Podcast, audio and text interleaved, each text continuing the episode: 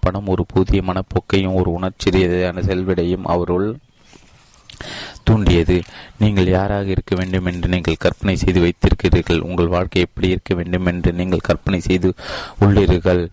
உங்கள் கற்பனையின்படியே உங்களுக்கு செயல்விடை அளிக்கப்படும் மாறிய மனப்போக்கு இசையில் பட்டம் பெற்றிருந்த ஒரு இளம்பெண் மற்றொரு இசை கற்றுக் கொடுக்க விரும்பினாள். ஆனால் தான் அதில் தோற்று விடுவோம் என்றும் தான் பிரபலமானவளாக இல்லாததால் தன்னிடம் இசை பெல்வதற்கு மாணவர்கள் யாரும் வரமாட்டார்கள் என்றும் அவள் ஓர் எதிர்மறையான மனப்போக்கை கொண்டிருந்தாள்.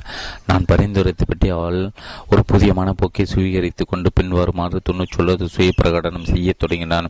நான் யாராக விரும்புகிறோனோ என்னால் அப்படிப்பட்டவளாக ஆக முடியும். எனக்குள் இருக்கும் கடவுளின் சக்தி மூலமாக நான் செய்ய விரும்பும் விஷயங்களை என்னால் செய்ய முடியும். தன் இசை ஞானத்தால் ஏராளமான மாணவர்கள் பலனடைவர் என்ற ஒரு தீர்மானத்திற்கு அவள் வந்தால் பயம்தான். அவளுடைய அடிப்படை பிரச்சனையாக இருந்தது. ஆனால் தினமும் பல முறை மேற்கூறப்பட்ட பிரார்த்தனையை தன் கற்பனை பயன்படுத்தி ஒழுங்குமுறையுடன் செய்ததன் மூலமாக அவள் அந்த பயத்திலிருந்து மீண்டாள். மாணவர்களுக்கு தன் இசையை பயிற்றுவித்து கொண்டிருந்தது போலும் அவர்கள் மகிழ்ச்சியாக பயில்வதை தான் பார்த்து கொண்டிருந்த போலும் தினமும் இரண்டு முறை அவள் தன் மனதில் காட்சிப்படுத்தினார் தான் ஒரு வெற்றிகரமான ஆசிரியராக இருந்தது போல அவள் உணர்ந்தாள். அவள் தன் கற்பனை பாத்திரத்தை ஏற்று நடித்தாள். தன் கவனம் முழுவதையும் அவள் தன் லட்சியத்தின் மீதும் குவித்தாள்.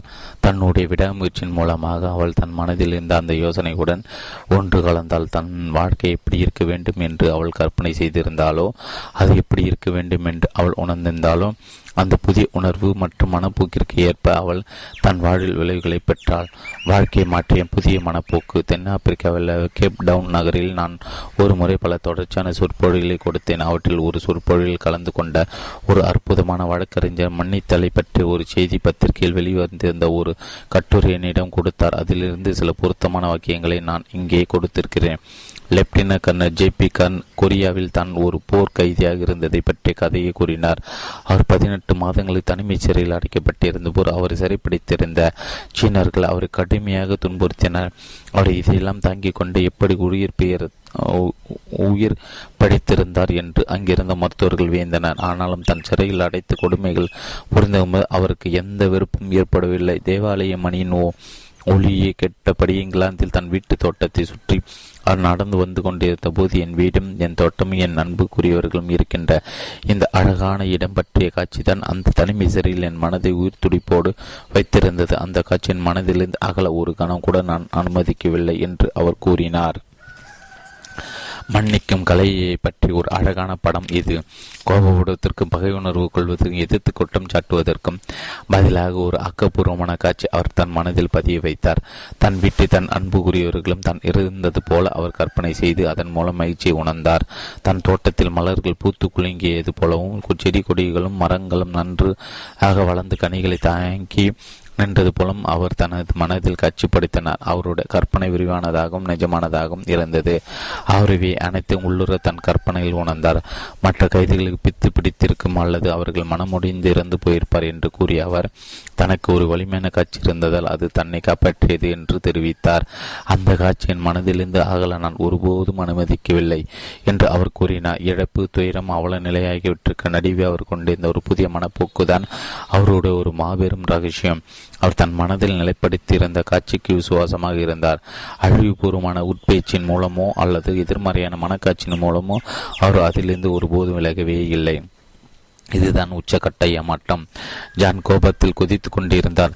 இத்தனை ஆண்டுகளாக நான் விசுவாசமாக வேலை பார்த்து வந்திருந்ததற்கு எனக்கு கிடைத்த வெகுமதி இதுதானா? இது என்னால் ஒருபோதும் ஏற்றுக்கொள்ள முடியாது என்று அவர் குமுறினார். தன் மேலதிகாரிகளிடம் தனக்கு வந்த ஒரு கடிதம் தன்னை இன்னும் வேதனைப்படுத்தி கொண்டிருந்ததாக அவர் கூறினார். இதுதான் உச்சக்கட்ட ஏமாற்றம் என்று அவர் புரிந்து தள்ளினார். தன்னுடைய எதிர்மறையான மனப்போக்கால் தன் ஒட்டுமொத்த உடலிலும் அவர் விஷமேற்றுக் கொண்டிருந்ததாகவும் அவர் தன் மனக்காட்சியை மாற்றியாக வேண்டும் என்றும் தான் நான் அந்த இளைஞரிடம் விளக்கினேன். நான் அவருக்கு இவ்வாறு பரிந்துரைத்தேன். உங்கள் மேலாளர் உங்களுக்கு எழுதியிருப்பது போல ஒரு கடிதத்தை உங்களுக்கு நீங்களே எழுதி கொள்ளுங்கள். அது உங்களை மகிழ்ச்சிப்படுத்துவதாக திருப்திப்படுத்துவதாக இருக்கும்படி எழுதி கொள்ளுங்கள். உங்கள் மேலாளர் உங்களிடம் என்ன வார்த்தைகளை கூற வேண்டும் என்று நீங்கள் விரும்புகிறீர்களோ அந்த வார்த்தைகளை அடிக்கடி கடிதத்தில் சேர்த்துக் கொள்ளுங்கள். என் அறிவுறுத்தலின்படி தினமும் இரவில் தூங்கப் போவதற்கு முன்பாக தன் மேலாளர் தன்னையும் தன் வேலையும் பாராட்டி தனக்கு ஒரு கடிதம் எழுதியிருந்தது போலவும் அது தன்னை மகிழ்ச்சிப்படுத்தியது போலும் தனக்கு மனநிறைவு கொடுத்தது போலும் அவர் கற்பனை செய்தார். நான் தினமும் இவ்வாறு மன காட்சிப்படுத்தினேன் நான் என் கற்பனையில் கடிதத்தை மீண்டும் மீண்டும் படித்தேன். என் மேலாரின் கையொப்பத்தை நான் அதில் பார்த்தேன் என்று அவர் என்னிடம் கூறினார். அவர் தொடர்ந்து இவ்வாறு செய்து வந்தது. போது அவர் அவரிடம் இருந்த பகை உணர்வு முற்றிலுமாக அவரிடமிருந்து விடைபெற்று கொண்டது. இதை தொடர்ந்து நிகழ்ந்த சம்பவம் சுவாரஸ்யமானது. அவரையும் அவருடைய வேலையையும் பாராட்டி அவருடைய மேலாளர் உண்மையில் அவருக்கு ஒரு கடிதம் எழுதினார். அதோடு அவருக்கு பதவி உயர்வும் கொடுத்து அவரை கௌரவித்தார். இந்த இளைஞர் எந்த விஷயத்தை பல நாட்களாக தன் உணர்வு பூர்வமாக கற்பனை செய்து வந்திருந்தாரோ அதே விஷயம்தான் இந்த உண்மையான கடிதத்தில் இடம்பெற்றிருந்தது. பகை உணர்வையும் வெறுப்பையும் உதறிவிட்டு அன்பையும் நல்லெண்ணத்தை மனதில் குடியமர்த்தும் போது ஏற்படுகின்ற புதிய மனப்போக்கு விளைக்கின்ற அற்புதத்திற்கு இது ஒரு நல்ல எடுத்துக்காட்டு. இந்த இளைஞரின் புதிய இணக்கமான ஒத்துழைப்பான மனப்போக்கை அவருடைய மேலாளரின் ஆழ்மனம் உணர்ந்து கொண்டு அதற்கு மற்றபடி அந்த மேலாளர் செயல்படும்படி அவரை தூண்டியது இந்த இளைஞர் அன்பை கொடுத்தார். எனவே அன்பை திரும்ப பெற்றார் பல வருட துன்பத்திற்கு காரணம் சில ஆண்டுகளுக்கு முன்பு மேற்கு ஆஸ்திரேலியாவில் அமைந்த பெருநகரைச் சேர்ந்த ஒரு இளம்பெண் என்னை சந்தித்தார். ஒட்டை தலைவலி தீவிர சளி தொந்தரவு வயிற்று பிரச்சனை இளைய இழைப்பு நோய் ஆகிவிட்டால் அவர் பல வருடங்களாக துன்புற்று வந்திருந்தார். தன் தாயார் மீது தனக்கு இருந்த வெறுப்பையும் பகை உணர்வு மனக்கசப்பையும் பட்டு அவலமான கதையை அவர் என்னிடம் கூறினார். அவருடைய தாயார் எங்கு இருந்தார் என்று நான் அப்பெண்ணிடம் கேட்டதற்கு அவர் இறந்து பத்து வருடங்கள் ஆகிவிட்டன என்று அவர் பதிலளித்தார். அவருடைய தாயார் இறந்தபோது தன் வீட்டை நியூசிலா நியூ நியூசிலாந்தில் இருந்த இவருடைய சகோதரின் பெயரில் எழுதி வைத்துவிட்டு இருந்ததுதான் இப்பெண்ணின் கோபத்திற்கு காரணம். வெறுப்பு என் மன விஷயத்தால் இத்தனை காலமாக இவர் தனக்கு தானே விஷம் கொடுத்து வந்திருந்தார். வெறுப்பு ஒரு உண்மையான கொலையாளி. இவ்விஷயத்தை அறிவுபூர்வமாக நான் இப்பெண்ணிடம் விவாதித்த பிறகு தன் தாயார் தன் அறிவு கேட்டிய விதத்தில் சரியாக நடந்து கொண்டிருந்தார் என்பதை இவர் உணர்ந்து கொண்டார். தான் ஒரு புதிய மனப்போக்கை பெற்று தன் தாயாருக்கு பிரார்த்தனை செய்ய வேண்டியது அவசியம் என்பதையும் இவர் அறிந்தார். பிறகு தன்னை கட்டுப்படுத்திக் கொள்ள முடியாமல் அவர் அழுதார். அது அவருக்கு நல்லதாகவே அமைந்தது. தன் மனதில் இருந்த பாரத்தை அவர் இறக்கி வைத்தார். அது அவரை விடுவித்து கடவுள் என் தாயார் ஆசிரியர் என் தாயார் எங்கிருந்தாலும் கடவுள் அன்பு அங்கு அவரோடு இருக்கட்டும் என்று அவர் கூறினார். இதுதான் அவருக்கு தேவைப்பட்ட உண்மையான மருந்து. நாங்கள் இருவரமாக சேர்ந்து அவருடைய தாயாருக்கு பிரார்த்தனை செய் பிரார்த்தனை செய்தோம். கடவுளின் அன்பு ஆடகம் அவருடைய தாயாரை சூழ்ந்திருக்க வேண்டும் என்றும் கடவுளின் அன்பை அவருடைய ஆன்மாவை நிரப்ப வேண்டும் என்றும் நாங்கள் வேண்டினோம். அப்போது இப்பெண்ணிடம் ஒரு அற்புதமான மாற்றம் உருவானது. அவருடைய கண்களில் ஒரு ஒளி குடியேறியது. அவரது உதடுகளில் ஒரு புன்னகை மலர்ந்தது ஒரு பிரகாசமான ஒளி அவரை ஆட்கொண்டது. அவருடைய பகை உணர்வானது கடவுளின் அன்பெனும் கதிரொலியில் கரைந்து போனது.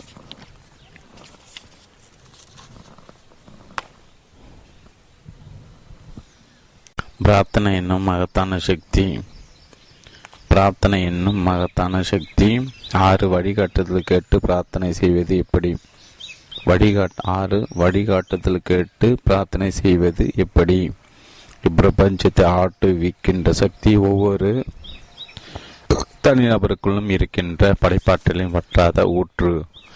வழிகாட்டுதல் வேண்டி பிரார்த்தனை செய்ய கற்றுக்கொள்வதன் மூலம் இந்த ஆற்றலை பயன்படுத்தி கொள்ள நாம் கற்றுக்கொள்கிறோம். ஆனாலும் நம்முடைய பிரார்த்தனைக்கான விடை எப்படி என்பது எங்கிருந்து அல்லது எதன் மூலமாக வரும் என்பது ஒரு புரியாத புதிராகவே இருக்கிறது. மனித மனம் வெறுமனை ஒரு எண்ணத்தை ஆழ்மனதில் பதிய வைக்கிறது. முடிவில்லா மனம் அதன் ஊடாக வேலை செய்கிறது.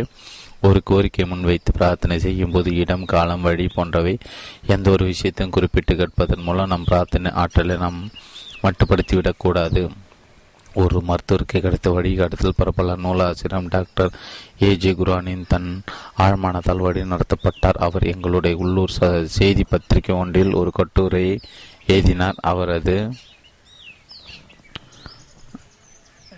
ஒரு மருத்துவருக்கு கிடைத்த வழிகாட்டுதல் பிரபல நூலாசிரியர் டாக்டர் ஏஜி குரானின் தன் ஆழ்மானதால் வழி நடத்தப்பட்டார். அவர் எங்களுடைய உள்ளூர் செய்தி பத்திரிகை ஒன்றில் ஒரு கட்டுரை எழுதின அவரது ஆரோக்கியம் சிறு குலைந்த பிறகு மருத்துவ தொழிலின் அழுத்தத்தை தாங்கிக் கொள்ளக்கூடிய சக்தியினை ஒருபோதும் அவருக்கு இருக்காது என்றும் அவருக்கு அத்தொழில் பொருத்தமாக இருக்காது என்றும் அவர் மருத்துவர்கள் அவரிடம் கூறியதால் அவர் ஓராண்டு காலம் ஓய்வெடுக்க வேண்டியதாயிற்று. அவர் தன் தொழில் வாழ்க்கையின் உச்சகட்ட லட்சியமாக வரித்திருந்த ஒன்று துவக்க இருந்த நேரம் அது. லண்டனில் அவர் ஒரு நிபுணராவதற்கு அவர் தீவிரம் விருப்பம் கொண்டிருந்தார். அதற்கான ஒரு வாய்ப்பு அவருக்கு அப்போதுதான் கிடைத்திருந்தது. அவருடைய நண்பர் ஒருவர் அவரிடம் கடவுள் ஒரு கதவை மூடினால் இன்னொரு கதவை திறப்பார் என்று எங்கள் ஊரில் ஒரு கூற்று சொல்லப்படுகிறது என்று கூறி அவரை ஊக்கப்படுத்தினார். சிறிது காலத்துக்கு பிறகு எழுத வேண்டும் என்ற ஒரு தூண்டுதல் அவரை ஆட்கொண்டது. அதன் விளைவாக உருவானதான் ஹேட்டர்ஸ் காலி காசில் என்ற நூல் அவர் தன் அதன் கையெழுத்து நகலை ஒரு பதிப்பாளரிடம் அனுப்பி வைத்த போது அதை அப்பதிப்பாளர் ஏற்றுக்கொண்டார். ஒரு கதவு மூடப்பட்டிருந்தது. ஆனால் ஆழ்மனத்தின் ஞானம் இன்னொரு வெற்றிகரமான அதிக செல்வத்தை கொண்டு வரக்கூடிய ஒரு தொழிலை அவருக்கு திறந்து விட்டிருந்தது அவருக்கே தெரியாமல் அவருக்குள் ஒளிந்திருந்த தனித்திறமைகள் அது அவருக்கு வெளிப்படுத்தியது. நீங்களும் உங்கள் ஆழ்மனத்தின் விசுவாசம் கொண்டிருந்ததால் உங்கள் பிரார்த்தனைக்கான விடை அது உங்களிடம் கொண்டு வந்து சேர்க்கும் என்று நீங்கள் நம்பினால் உங்கள் ஆழ்மனம் அதை உங்களுக்காக செய்யும். உங்கள் விருப்பங்கள் நிறைவேறுவதற்கு ஏதோ ஒரு வழி இருக்கிறது. ஏதோ ஒன்று செய்ய வேண்டும் ஏதோ ஒன்று கைவசப்படுத்த வேண்டும். யாரோ ஒருவராக வேண்டும் என்ற தூண்டுதல் எல்லோருக்கும் இருக்கிறது. நான் ஒரு நடிகனாக நடிகையாக எழுத்தாளராக பொறியாளராக அல்லது மாபெரும் இசைக்கலைஞராக இருந்தால் எவ்வளவு நன்றாக இருக்கும் என்று உங்களுக்கு நீங்களே கூறிக்கொண்டிருக்க கூடும். லாஸ் ஏஞ்சலிஸ் டைம்ஸ் பத்திரிகையில் ஒரு முன்னணி இசை நட்சத்திரம் எழுதிய ஒரு கட்டுரை வெளியிடப்பட்டது. உங்கள் ஆள் விருப்பங்களை உன்னிப்பாக கவனிங்கள் என்ற அர்த்தத்தில் அமைந்த தலைப்பில் வெளியிடப்பட்ட கட்டுரை எது? கட்டுரை எது? பெண்மணி ஆடு விருப்பங்கள் என்பவை உயிர்த்தெடுப்பு கொண்ட எண்ணங்கள். செயல் வடிவு செயல் நடவடிக்கையில் இறங்க அவை தீவிர ஆர்வத்துடன் இருக்கின்றன. ஒளியையும் ஆடையையும் உற்பத்தி செய்யக்கூடிய சக்தி அவற்றுக்கு உண்டு. என்று குறிப்பிட்டிருந்தார் அவர் தன் வாழ்வில் விரும்பிய அனைத்தையும் அவருக்கு கிடைத்திருந்தது. எனவே தன் விருப்பங்கள் மதிப்பு வாய்ந்தவையாக இருப்பதை உறுதி செய்வதற்கு அவர் அவற்றை உன்னிப்பாக கவனிக்கிறார். ஒரு தோட்டக்காரர் தன் தோட்டத்தை செப்பனிட்டு அதில் உள்ள கலைகளை அகற்றி மலர்களையும் கனிகள் வளர்த்தெடுப்பதைப் போல ஒரு மனிதன் தன் மனம் என்னும் தோட்டத்தை பேணி பராமரிக்க வேண்டும். தவறான பயனற்ற தூய்மையற்ற எண்ணங்களை கலைந்து சரியான பயனுள்ள சுத்தமான எண்ணங்களால் விளையும் பலர்களையும் கனிகளையும் அவன் வளர்த்தெடுக்க வேண்டும். இச்செயல்முறை பின்பற்றுவதன் மூலம் தானே தன் தன் ஆன்மாவின் தோட்டக்காரன் என்பதையும் தானே தன் வாழ்வினையும் இயக்குனர் என்பதையும் அவன் விரைவில் கண்டறிகிறான். ஒரு துப்பறிவாளருக்கு கிடைத்த வெற்றி கடுமையான விவகாரங்களை துப்பு துளக்குவதற்கு ஆழ்மானத்தை பயன்படுத்தி வெற்றி காண முடியும். என்று சில மாதங்களுக்கு முன்பு நான் சந்தித்த ஒரு துப்ப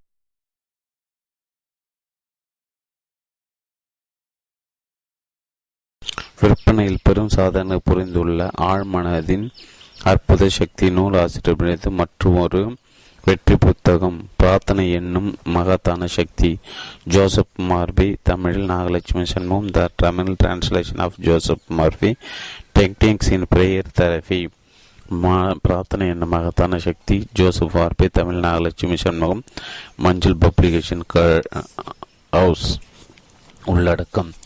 முன்னோரை நீங்கள் பிரார்த்திக்கும் போது அற்புதங்கள் நிகழ்கின்றன. ஒன்று பிரார்த்தனை ஆக்கப்பூர்வமான சிந்தனையை போக்கை நிலைப்படுத்துகிறது. இரண்டு பிரார்த்தனை உத்திகள் மூன்று பிரார்த்தனை சிகிச்சையை கடைபிடித்தல் நான்கு பிரார்த்தனை இப்படி வேலை செய்கிறது. ஐந்து மாற்றத்தை கொண்டு வரும் பிரார்த்தனை சக்தி ஆறு வழிகாட்டுதல் கெட்டு பிரார்த்தனை செய்வது எப்படி? ஏழு பிரார்த்தனை எவ்வாறு முட்டுக்கட்டைகளை அகற்றுகிறது? எட்டு பிரார்த்தனை மூலம் மன்னிப்பது எப்படி? ஒன்பது பிரார்த்தனை எவ்வாறு திரும்ப மன பிரச்சனைகளை தீர்க்கிறது? பத்து பிரார்த்தனையின் மூலம் உங்கள் பயத்தை விரட்டி அடிப்பது எப்படி? பதினொன்று பிரார்த்தனை மூலம் ஆன்மா ரீதியாக என்றென்றும் நிலைமையாக இருப்பது எப்படி? பனிரெண்டு பிரார்த்தனை அதிக ஆற்றல் வாய்ந்ததாக ஆக்குவது எப்படி? பதிமூன்று பிரார்த்தனை எவ்வாறு துயரத்தையும் வருத்தத்தையும் போக்குகிறது. நூலாசிரியர் குறிப்பு மொழிபெயர்ப்பாளர் குறிப்பு முன்னுரை நீங்கள் பிரார்த்திக்கும் போது அற்புதங்கள் நிகழ்கின்றன. நீங்கள் மனதார விரும்புகின்ற விளைவுகளை பிரார்த்தனை மூலம் அடைவது எப்படி என்பதை உங்களுக்கு எடுத்துரைப்பதான் இப்புத்தகத்தின் நோக்கம். எப்படி பிரார்த்தனை செய்ய வேண்டும் என்று உங்களுக்கு தெரியுமா? பிரார்த்தனை எவ்வளவு காலமாக உங்களுடைய அன்றாட நடவடிக்கைகள் ஒன்றாக இருந்து வந்துள்ளது? உங்கள் விஷயத்திலும் சரி உங்கள் நண்பர்கள் விஷயத்திலும் சரி நெருக்கடியான காலகட்டங்களிலும் ஆபத்து காலங்களிலும் பிரச்சனைகள் ஏடும் நேரங்களிலும் நீங்கள் நோய் உற்றிருக்கும் போது எந்நேரம் மரணம் நிகழலாம் என்ற ஒரு சூழலும் பிரார்த்தனைகள் பெரியிட்டு பாயும். உங்களுடைய தினசரி நாளிடத்தை திறந்து பாருங்கள். தீர்க்கப்பட முடியாத ஒரு நோயால் அவதியுற்று கொண்டிருக்கும் ஒரு குழந்தையாக குழந்தையாகவும் நாடுகளுக்கிடையே சமாதானமும் அமைதியை ஏற்படுத்துவதற்காகவோ அல்லது ஒரு சுரங்கத்தில் சிக்கி தவிக்கும் சுரங்க தொழிலாளிக்காக ஒட்டுமொத்த நாட்டிலும் பிரார்த்தனைகள் நடைபெற்று கொண்டிருப்பதாக அதில் தெரிவிக்கப்பட்டிருக்கும். பின்னர் வெளிவரும் நாளிதழ் தாங்கள் மீட்கப்படுவதற்காக காத்து கொண்டிருந்த நேரம் முழுவதும் தாங்கள் பிரார்த்தனை செய்து கொண்டிருந்ததாகவும் கடல் புகந்து பாடல்களை பாடிக்கொண்டிருந்ததாகவும் காப்பாற்றப்பட்ட சுரங்க தொழிலாளிகள் கூறியதாக செய்தி வெளியாகியிருக்கும். தான் ஓட்டி சென்று கொண்டிருந்த விமானத்தில் திடீரென்று கோளாறு ஏற்பட்டதால் விமானத்தை தரையிறக்க வேண்டிய கட்டாயத்திற்கு ஆளான விமானி தான் வெற்றிகரமாக அதை தரையிறக்க முடிக்குமாறு பிரார்த்தனை செய்து கொண்டிருந்ததாக தெரிவித்தார். பிரச்சனையான நேரத்தில் பிரார்த்தனைகளும் உதவிக்கு வருகின்றன என்பதில் சந்தேகமில்லை. ஆனால் பிரார்த்தனை உங்கள் வாழ்வில் ஒரு முக்கியமான ஆக்கப்பூர்வமான அங்கம் வகிப்பதற்கு உங்களுக்கு ஒரு பிரச்சனை ஏற்படுவதற்காக நீங்கள் காத்திருக்க வேண்டியதில்லை. பிரார்த்தனைகளுக்கு கிடைக்கும் அதிசயகரமான விளைவுகள் பத்திரிகைகள் தலைப்புச் செய்திகளாக வெளியிடப்படுகின்றன. பிரார்த்தனை எவ்வளவு ஆற்றல் மிக்கது என்பதற்கு அவையே சாட்சிகளாகும். குழந்தைகளின் பணிவான பிரார்த்தனைகள் சாப்பிடுவதற்கு முன்பு கூறப்படும் பிரார்த்தனைகள் கடவுளோடு தன்னை ஐக்கியப்படுத்திக் கொள்ளும் நோக்கத்துடன் தனிநபர்கள் மனமுருகி செய்யும் பிரார்த்தனைகள் ஆகியவற்றை பற்றி என்ன கூறுவது? என் தொழில் நிமித்தனமாக பிரார்த்தனைக்கான பல்வேறு அணுகுமுறைகளை பற்றி ஆய்வு செய்து அவசியமானதாகியுள்ளது. பிரார்த்தனையின் சக்தியை நான் என் சொந்த வாழ்வில் அனுபவித்திருக்கிறேன். பிரார்த்தனையால் பலன் அடைந்த பலரோடு நான் பேசியிருக்கிறேன். அவர்களோடு இணைந்து செயல்பட்டு இருக்கிறேன். ஆனால் எப்படி பிரார்த்தனை செய்வதென்று மற்றவருக்கு கூறுவதன் வழக்கமாக பிரச்சனையாக இருக்கிறது. பிரார்த்தனை ஒரு நெருக்கமாக தனிப்பட்ட கருத்து பரிமாற்றமாகும். பிரச்சனைக்கு உள்ளாகும். மக்களுக்கு தெளிவாக சிந்திப்பதில் பிரச்சனை இருக்கும். அதே போல் அவர்கள் நடந்து கொள்ளும் விதமும் இருக்குமாறாக இருக்கும். இத்தகைய மக்கள் பின்பற்றுவது அவர்களுக்கு ஒரு சுலபமான சூத்திரம் தேவை. அது எளின எளிதானதாகவும் திட்டவட்டமானதாக இருக்க வேண்டும். பல சமயங்கள் அவர்கள் அவசர சிகிச்சை பிரிவுக்கு கொண்டு செல்லப்பட வேண்டிய நிலையில் இருக்கின்றனர். பிரார்த்தனை உங்கள் வாழ்வில் ஒரு நிரந்தரமான ஆக்கப்பூர்வமான அம்சமாக இருக்கும்படி உங்களால் செய்ய முடியும். பிரச்சனையால் உங்கள் வாழ்விற்குள் கொண்டு வெற்றி கொண்டு வர முடியும். உங்களுக்கு நீடித்த ஆரோக்கியத்தை கொடுக்க முடியும். நீங்கள் மற்றவர்களுக்கு அதிக உதவியாக இருக்கும்படி செய்ய முடியும்.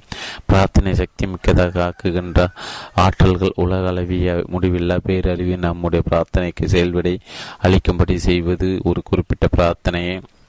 உத்தியோ அல்லது பிரார்த்தனை செயல்முறையோ மட்டுமல்ல நம்முடைய நம்பிக்கையின்படி நம் பிரார்த்தனைக்கு விடையளிக்கப்படும் என்பதுதான் உண்மை. இதே குணமாக்கும் கோட்பாட்டை தான் நாம் எல்லோருமே பயன்படுத்தி கொண்டிருக்கிறோம். நாம் எதை செய்து கொண்டிருக்கிறோம் அதை ஏன் செய்து கொண்டு இருக்கிறோம் என்ற புரிதலின் அடிப்படையில் அமைந்திருக்கும் ஒரு உத்தியை நம்முடைய உள்ளார்ந்த விருப்பங்களை நிறைவேற்றுவதில் பெருமளவு உதவும் என்பதை மறுப்பதற்கில்லை. அதனால் தான் பலனளித்துள்ள பிரார்த்தனை உத்திகளையும் சூத்திரங்களையும் நான் உங்களுக்கு பரிந்துரைக்க விரும்புகிறேன். வாழ்வின் பெருண்மைகளை மிக உயர்ந்த கண்ணோட்டத்திலிருந்து சிந்தித்து பார்ப்பதுதான் பிரார்த்தனை என்று எமர்சன் கூறியுள்ளார். உங்கள் இதயத்தின் விருப்பம் நிறைவேற்றப்படுவதை தான் விடையளிக்கப்பட்ட பிரார்த்தனை என்று நாம் கூறுகிறோம். எல்லோருமே பிரார்த்தனை செய்கின்றன. ஏனெனில் ஆழ்விருப்பம்தான் பிரார்த்தனை. ஆரோக்கியம் மகிழ்ச்சி பாதுகாப்பு மன அமைதி மற்றும் பல நல்ல விஷயங்களை நாம் எல்லோருமே ஆழமாக விரும்புகிறோம். ஆனால் தெளிவாக வரையறுக்கப்பட்ட விளைவுகளை பெற பலர் தவறிவிடுகின்றன. பல்கலைக்கழக பேராசிரியர் ஒரு சமீபத்தில் என்னிடம் இவ்வாறு கூறினார். என் சிந்தனை போக்கை மாற்றி என் உணர்ச்சி ரீதியான வாழ்க்கை நான் சரியான பாதையில் வழி நடத்தினால் என் வயிற்று புண்கள் மீண்டும் மீண்டும் தோன்றுவது நின்றுவிடும் என்று எனக்கு தெரிகிறது. ஆனால் அதை எப்படி செய்ய வேண்டும் என்பதற்கான உத்தியோ அல்லது செயல்முறையோ எனக்கு தெரியவில்லை. என் மனம் மீண்டும் மீண்டும் என்னுடைய பிரச்சனைகளை நோக்கியே ஓடுகிறது. இதனால் நான் வெறுப்படைந்து உள்ளேன் நான் தோற்கடிக்கப்பட்டுள்ளதாக உணர்கிறேன். நான் முற்றிலும் மகிழ்ச்சியற்று இருக்கிறேன். தனக்கு கச்சிதமான ஆரோக்கியம் வேண்டும் என்று பேராசிரியர் ஆழமாக விரும்பினார். அவரது விருப்பம் நிறைவேறுவதற்கு அவருக்கு உதவக்கூடிய மன விதிகளையும் ஆன்மீக விதிகளையும் பற்றி அறிவு அவருக்கு தேவை. உங்கள் விருப்பம் எதுவாக இருந்தாலும் சரி நீங்கள் அது குறித்து பிரார்த்தனை செய்து உங்கள் விருப்பம் நிறைவேறும். என்று முழுமையாக நம்பினால் நிச்சயமாக உங்கள் விருப்பம் நிறைவேற்றி கொடுக்கப்படும் என்ற பேருண்மை உங்களுக்கு நீங்களே நிரூபித்துக் கொள்ள உங்களுக்கு உதவக்கூடிய உத்திகளும் சூத்திரங்களும் புத்தகத்தில் கொடுக்கப்பட்டுள்ளன. நம்முடைய நம்பிக்கை தான் இங்கு முக்கியம். எனவே விடையளிக்கப்பட்ட பிரார்த்தனைகளுக்கு பின்னால் இயங்குகின்ற சக்தி நம்பிக்கை விதிதான். இந்த நம்பிக்கையானது ஒரு குறிப்பிட்ட மதம் நிறுவனம் இயக்கம் வழிபாட்டு மையம் அல்லது நபரின் அடிப்படையில் அமைந்தது அல்ல. மாறாக இவ்வுலகையும் அதில் உள்ள எல்லோரையும் மற்றும் எல்லாவற்றையும் காத்து நிற்கின்ற உலகளவிய படைப்பு விதியை உணர்ந்து கொண்டதன் அடிப்படையில் அமைந்ததுதான் அந்த நம்பிக்கை. ஒன்றை உண்மை என்று ஏற்றுக்கொள்வதுதான் நம்பிக்கை. மனிதனின் வெளிமனம் எதை உண்மை என்று ஏற்றுக்கொள்கிறதோ அது அவனது ஆழ்மனதின் ஒரு செயல்விடை தூண்டுகிறது. மனிதன் ஆழ்மானதான முடிவில்லா பேரறிவுடன் தொடர்பு கொண்டுள்ளது. ஒரு மனிதன் தன் இதயபூர்வமாக எதை சிந்திக்கிறானோ அவன் அதுவாகவே ஆகிறான்.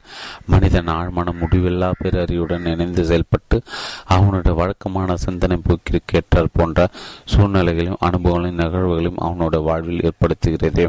ஒருவன் எதன் மீது நம்பிக்கை வைக்கிறானோ அது அவனுடைய பிரார்த்தனைக்கு விடையளிப்பதில்லை. மாறாக அவனுடைய ஆழ்மனம் அவனுடைய சிந்தனைக்கேற்ப செயல்விடை அளிக்கும் போதுதான் அவனுடைய பிரார்த்தனை நிறைவேற்றப்படுகிறது. இந்த நம்பிக்கை விதி உலகில் உள்ள எல்லா மதங்களும் இயங்கிக் கொண்டிருக்கிறது. புத்த மதத்தினர் கிறிஸ்தவர் யூதர் இஸ்லாமியர் என்று எந்த மதத்தை சேர்ந்தவருக்கும் தங்கள் பிரார்த்தனைக்கான விடைகள் கிடைக்கும். அதற்கு அவர்களுடைய மதங்களோ சடங்குகளோ சம்பிரதாயங்களோ தியாகங்களோ அல்லது காணிக்கைகளோ காரணம். அல்ல. நான் தாங்கள் எது குறித்து பிரார்த்தனை செய்கிறோமோ அது நிறைவேற்றப்படும் என்ற மனமார்ந்த நம்பிக்கையும் ஏற்புத்தன்மையும் தான் அவர்களுடைய பிரார்த்தனைகளுக்கு விடைகள் கிடைக்கும்படி செய்கின்றன. நம்பிக்கை விதி தான் வாழ்க்கை விதி. சுருக்கமாக கூறினால் உங்கள் மனதில் இருக்கும் ஒரு எண்ணம் தான் நம்பிக்கை. ஒரு மனிதன் என்ன சிந்திக்கிறானோ எவ்வாறு உணர்கிறானோ எதை நம்புகிறானோ அவனுடைய மனமும் உடலும் சூழல்களும் அதற்கேற்றபடி தான் அமையும். இவ்வுலகில் ஒரு படைப்பு கொள்கை தான் இயங்கிக் கொண்டிருக்கிறது. அது எல்லா மக்களுக்கும் செயல்விடை அளிக்கிறது. அது மனிதர்களை பாகுபடுத்தி பார்ப்பதில்லை. செயல்விடை அளிப்பது மட்டும்தான் அதன் இயல்பு. இப்புத்தகத்தில் கூறப்பட்டுள்ள எளிய உத்திகளை நீங்கள் உங்கள் வாழ்வில் செயல்படுத்தினால் வெறுப்பு உடல்நல குறைவு தனிமை இணக்கமின்மை ஏழ்மை ஆகிய மோசமான நிலையிலிருந்து உங்களை மீட்டெடுக்கக்கூடிய ஒரு சக்தி உங்களுக்கு இருப்பதை நீங்கள் கண்டுகொள்வீர்கள். அந்த சக்தியானது சுதந்திரம் மகிழ்ச்சி கச்சிதமான ஆரோக்கியம் ஆகியவற்றை நோக்கி உங்களை அழைத்து செல்லும். இந்த படைப்பாற்ற நீங்களும் நானும் பிறப்பதற்கு முன்பே இருந்தே வந்துள்ளது. இவ்வுலகம் தோன்றுவதற்கு முன்பே அது இருந்து கொண்டுதான் இருக்கிறது. வாழ்வின் நிலையான பெருண்மைகள் எல்லா மதங்களும் போற்றுவது தோன்றுவதற்கு முன்பே நிலையாக இருந்து வந்துள்ளன. இந்த யோசனைகளை மனதில் இருத்தி கொள்ளுங்கள். உங்கள் மனக்காயங்களையும் கட உடற்காயங்களையும் மாற்ற கொடுக்கக்கூடிய பயங்கள் நிரம்பியிருக்கும் உங்கள் மனதிற்கு அந்த பயங்களிலிருந்து விடுதலை பெற்றுக் கொடுக்கக்கூடிய அந்த அற்புதமான மாயஜாலமான குணமாக்கும் சக்தியை உங்கள் வசப்படுத்துங்கள். ஏழ்மை தோல்வி துயரம் பற்றாக்குறை குழப்பம் ஆகிய குறைபாடுகளிலிருந்து அந்த சக்தியை உங்களை முழுமையாக விடுவிக்கும். நீங்கள் செய்ய வேண்டியெல்லாம் இந்த அற்புதமான படைப்பாற்றலோடு மன ரீதியாக உணர்ச்சி ரீதியாகவும் உங்களை கொள்ள வேண்டியது மட்டும்தான். நீங்கள் பிரார்த்தனை செய்யும் போது நிகழும் அதிசயங்களை கண்டு நீங்கள் அசந்து போவீர்கள். ஒன்று பிரார்த்தனை ஆக்கப்பூர்வமான சிந்தனை போக்கை நிலைப்படுத்துகிறது. பிரார்த்தனையில் எந்த சிரமமும் இல்லை. இப்புத்தகத்தை படித்து இதில் உள்ள கொள்கைகளை கடைபிடிக்க பலன் அளிக்கும் விதத்தில் தனக்காக மற்றவர்களுக்கு பிரார்த்தனை செய்ய முடியும். உண்மையான பிரார்த்தனைகள் வினையும் எதிர்வினையும் என்ற உலகளவிய விதியை பயன்படுத்துகின்றன. எண்ணம் என்பது நடப்பிடவிருக்கும் வினையாகும். அந்த எண்ணத்திற்கேற்ப ஆழ்மனம் அளிக்கும் செயல்விடை தான் எதிர்வினை நல்லதை நினைத்தால் நல்லது பின்தொடரும் தீயதை நினைத்தால் தீயது பின்தொடரும் நீங்கள் பிரார்த்தனை செய்யும் போது ஒரு குறிப்பிட்ட எண்ணப்போக்கு அல்லது மனக்காட்சியானது பிரபஞ்ச மனத்தில் விதைக்கப்படுகிறது. நீங்கள் உண்மை என்று பிரஞ்சோடு நம்பும் விஷயங்கள் பிரபஞ்ச மனம் அப்படி ஏற்றுக்கொள்கிறது. எண்ணங்களை எவ்வாறு பொருட்களாக மாற்ற வேண்டும் என்பதை படைப்புதி நன்றாக அறிந்திருப்பதால் தனக்கு கொடுக்கப்படும் எண்ணங்கள் மீது அது நடவடிக்கை எடுக்க தொடங்கிவிடுகிறது அதன் விளைவுகள் அனுபவங்களாகவோ நிகழ்வுகளாகவோ அல்லது சூழல்களாகவோ வெளிப்படும். பலனளிக்கும். பிரார்த்தனை சில எடுத்துக்காட்டுகள் இவை. அவர் கடவுள் மீது நம்பிக்கை வைத்தார். கொரிய நாட்டுப் போரில் பங்கு கொண்ட ஒரு இளம் ராணுவ வீரரை பற்றி ஒரு கட்டுரை எண்கள் உள்ளூர் செய்தித்தாள் வெளியானது. பிரார்த்தனை மூலம் அவர் அதிசயத்தக்க விதத்தில் காப்பாற்றப்பட்டிருந்தார் போரின் போது சரமாரியான குண்டுகள் அவரை கடந்து சென்றன. அவருடைய நண்பர்கள் அனைவரும் கொல்லப்பட்டன. ஆ சூழ்நிலை நடுங்கிய கல்களுடன் கடவுள் என்னை வழி நடத்துகிறார் அவர் என் ஆன்மாவை மீட்டெடுக்கிறார் என்று அந்த இளம் வீரர் உரத்த குரலில் பிரார்த்தனை செய்தார். அப்போது அவருக்குள் ஒரு உள்ளார்ந்த அமைதியும் நம்பிக்கையும் முற்றெடுத்தன ஒரு குண்டு கூட அவரை தாக்கவில்லை. அவர் பாதுகாப்பாக தன் இடத்திற்கு வந்து சேர்ந்தார். அவருக்குள் இருந்த முடிவில்லா பேரறிவு அவர் நம்பிக்கையோடு விசுவாசத்தோடும் செய்த பிரார்த்தனைக்கு செயல்விடை அடித்தது கடவுள் பற்றி சிந்தித்தல். தெற்கு கலிபோர்னியா பல வருடங்களில் நான் நடத்தி வந்த ஒரு வானொலி நிகழ்ச்சியை தவறாமல் கெட்டு வந்த ஒரு வயதிக பெண்மணி எனக்கு ஒரு கடிதம் எழுதியிருந்தார். ஞாயிற்றுக்கிழமை காலை வேலைகளில் நான் வழங்கிய பிரார்த்தனை சிகிச்சை அறிவுறுத்தலின் மூலமாக பிரார்த்தனை செய்வது எப்படி என்பதை தான் கற்றுக்கொண்டிருந்ததாக அவர் கடிதத்தில் குறிப்பிட்டிருந்தார். கடவுளை பற்றி கூறப்பட்ட அனைத்தையும் தான் ஒரு காகிதத்தில் குறித்து கொண்டதாக அவர் குறிப்பிட்டார். கடவுள் தான் முடிவில்லா பேரறிவு எல்லையற்ற அன்பும் எங்கும் நிறைந்திருப்போரும் முடிவில்லா ஞானமும். விவரிக்கப்பட முடியாத அழகும் முழுமையான இணக்கமும் அவர்தான். தன்னுடைய உடலையும் அதன் அனைத்து உறுப்புகளையும் வடிவமைத்து உருவாக்கி அவற்றுக்கு வலிமை ஊட்டியிருந்தாலும் அவர்தான் என்று பெண்மணி எடுத்திருந்தால் தினமும் காலையிலும் மாலையிலும் ஐந்து அல்லது பத்து நிமிடங்கள் ஒரு இடத்தில் அமைதியாக அமர்ந்து கொண்டு கடவுள் இந்த பண்பு நலன்கள் மீது தன் சிந்தனையை அவர் உருவகப்படுத்தினார். இந்த உண்மைகளை தன் மனதிற்குள் பதிய வைக்கப்பட்டு கொண்டிருந்ததாக அவர் அமைதியாக தனக்குள் கூ தானே கூறிக்கொண்டார். ஒரு மாதத்திற்குள் அவருடைய உடலுக்குள் இந்த ஒரு பெரிய கட்டி மாயமாக மறைந்து போனது. பின்னர் எடுக்கப்பட்ட எக்ஸ்ரேகளும் அவருடைய மருத்துவர் செய்த ஆய்வும் அதை நிரூபித்தன. பிரார்த்தனை கலை பிரார்த்தனை கலையில் நீங்கள் கைத்தேர்ந்தவராக விரும்பினால் உடனடியாக ஒரு யோசனை ஒரு திட்டம் அல்லது ஒரு குறிக்கோளுடன் மன ரீதியாக உணர்ச்சி ரீதியாக உங்களை பிணைத்துக் கொள்ளுங்கள். விரைவில் உங்கள் எண்ணங்கள் ஏற்படுத்தும் விளைவுகளை நீங்கள் உங்கள் வாழ்வில் அனுபவிக்க தொடங்குவீர்கள். உங்களுக்கு விளைவுகள் கிடைக்க தொடங்கிய உடனே உங்கள் பிரார்த்தனை நிறுத்திவிடாதீர்கள். நீங்கள் ஒரு மனவிய மனவிதி இயங்கிக் கொண்டிருக்கிறீர்கள். ஒரு ஆன்மீக விதியை இயங்கிக் கொண்டிருக்கிறீர்கள். அது உங்கள் மனதில் ஓடும் சிந்தனைக்கேற்ப செயல்விடை கழிக்கிறது அது உங்களுக்கு மன அமைதியை கொடுக்கிறது என்ற உறுதியான நம்பிக்கையுடன் நீங்கள் தொடர்ந்து பிரார்த்தனை செய்ய வேண்டும். எந்த யோசனை குறித்து நீங்கள் சிந்திக்கிறீர்களோ எது உண்மை என்று நீங்கள் நம்புகிறீர்களோ அந்த யோசனை உங்கள் ஆழ்மானதில் பதிவு செய்யப்பட்டு உங்கள் வாழ்வில் வெளிப்படுத்துகிற வெளிப்படுத்த வெளிப்படுத்தப்படுகிறது. நீங்கள் என்ன செய்து கொண்டிருக்கிறீர்கள் அதை ஏன் செய்து கொண்டிருக்கிறீர்கள் என்பதை தெரிந்திருப்பது பிரார்த்தனை மீது உங்களுக்கு விசுவாசத்தையும் நம்பிக்கையும் ஏற்படுத்தும் பிரார்த்தனை ஒரு மனமாற்றம். பிரார்த்தனை உண்மை எது என்பதை நீங்கள் கண்டறியும் போது உங்கள் மனம் ஒரு மாற்றத்தை அனுபவிக்க தொடங்குகிறது.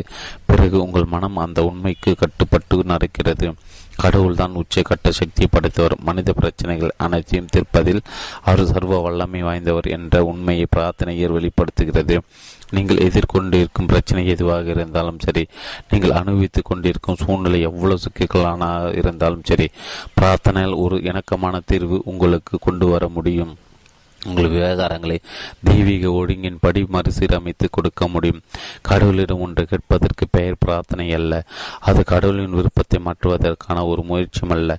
பிரார்த்தனை வெறுமனை உங்கள் சொந்த மனதில் உள்ள சூழ்நிலைகளை மாற்றுகிறது. அவ்வளவுதான். கடவுளிடம் ஒரு உதவி கேட்டு மண்டாடுகின்ற கெஞ்சுகின்ற யாசிக்கின்ற அணுகுமுறையும் பிரார்த்தனை ஆகாது. மாறாக தன் மனதில் இருக்கும் எண்ணங்களின் இயல்புக்கேற்ப கடவுள் செயல்விடை அளிப்பார் என்ற தீவிரமான விசுவாசத்தோடும் நம்பிக்கையோடும் ஒரு மனிதன் மேற்கொள் கொடுக்கின்ற நேர்மறையான முயற்சி தான் பிரார்த்தனை. பிரார்த்தனைக்கான விடை ஒவ்வொருடைய சொந்த மனதில் தான் இருக்கிறது. உங்கள் நம்பிக்கையின்படி உங்களுக்கு எல்லாம் நடக்கும். கடவுள் உங்கள் வாழ்விலும் உங்கள் விவகாரங்கள் அனைத்திலும் இருக்கிறார் என்று நம்புவதுதான் பிரார்த்தனை என்ற உண்மையின் அடிப்படையில் அது அமைந்துள்ளது. நீங்கள் எங்கு இருக்கிறீர்களோ கடவுள் அங்கு இருக்கிறார் அவர் எப்போதும் உங்கள் மூலமாக பேசிக் கொண்டிருக்கிறார் என்ற ஒரு நம்பிக்கை இது. நீங்கள் எப்போதெல்லாம் கடவுளை பற்றியும் அவருடைய அன்பு மாற்றும் ஞானத்தை பற்றியும் சிந்தித்துக் கொண்டிருக்கிறீர்களோ அப்போதெல்லாம் நீங்கள் பிரார்த்தனை செய்து கொண்டிருக்கிறீர்கள் என்று பொருள். அதே போல் ஆன்மீக நூல்களில் கூறப்பட்டுள்ள பேருண்மைகளை நீங்கள் எப்போதெல்லாம் படித்துக் கொண்டிருக்கிறீர்களோ அவற்றை பற்றி எப்போதெல்லாம் நீங்கள் சிந்தித்துக் கொண்டிருக்கிறீர்களோ அப்போதெல்லாம் நீங்கள் பிரார்த்தனை செய்து கொண்டிருக்கிறீர்கள் என்றுதான் பொருள். எல்லா நேரங்களும் கடவுள் தங்களை வழிநடத்தி கொண்டிருக்கிறார் தங்களை இயக்கி கொண்டிருக்கிறார் தங்களின் ஊடாக செயல்பட்டு கொண்டிருக்கிறார். அவருடைய பார்வை எப்போதும் தங்கள் மீது இருக்கிறது என்று அமைதியாக தங்கள் மனதில் கூறிக்கொண்டு தங்களுடைய வழக்கமான வேலைகளை செய்வதன் மூலம் பலர் தினமும் நூற்றுக்கணக்கான முறை பிரார்த்தனை செய்கின்றன. முடிவில்லா பேரறிவும் அதன் ஞானமும் உங்களின் ஊடாக இயங்கிக் கொண்டிருக்கின்றன. உங்கள் பிரச்சனைக்கு ஒரு ஒரு இறக்கமான தீர்வை கொண்டு வருகின்றன என்று உணர்வதுதான் பிரார்த்தனை. இத்தகைய மனப்போக்கு ஓர் இன்னலை இணக்கமாக மாற்றிவிடுகிறது.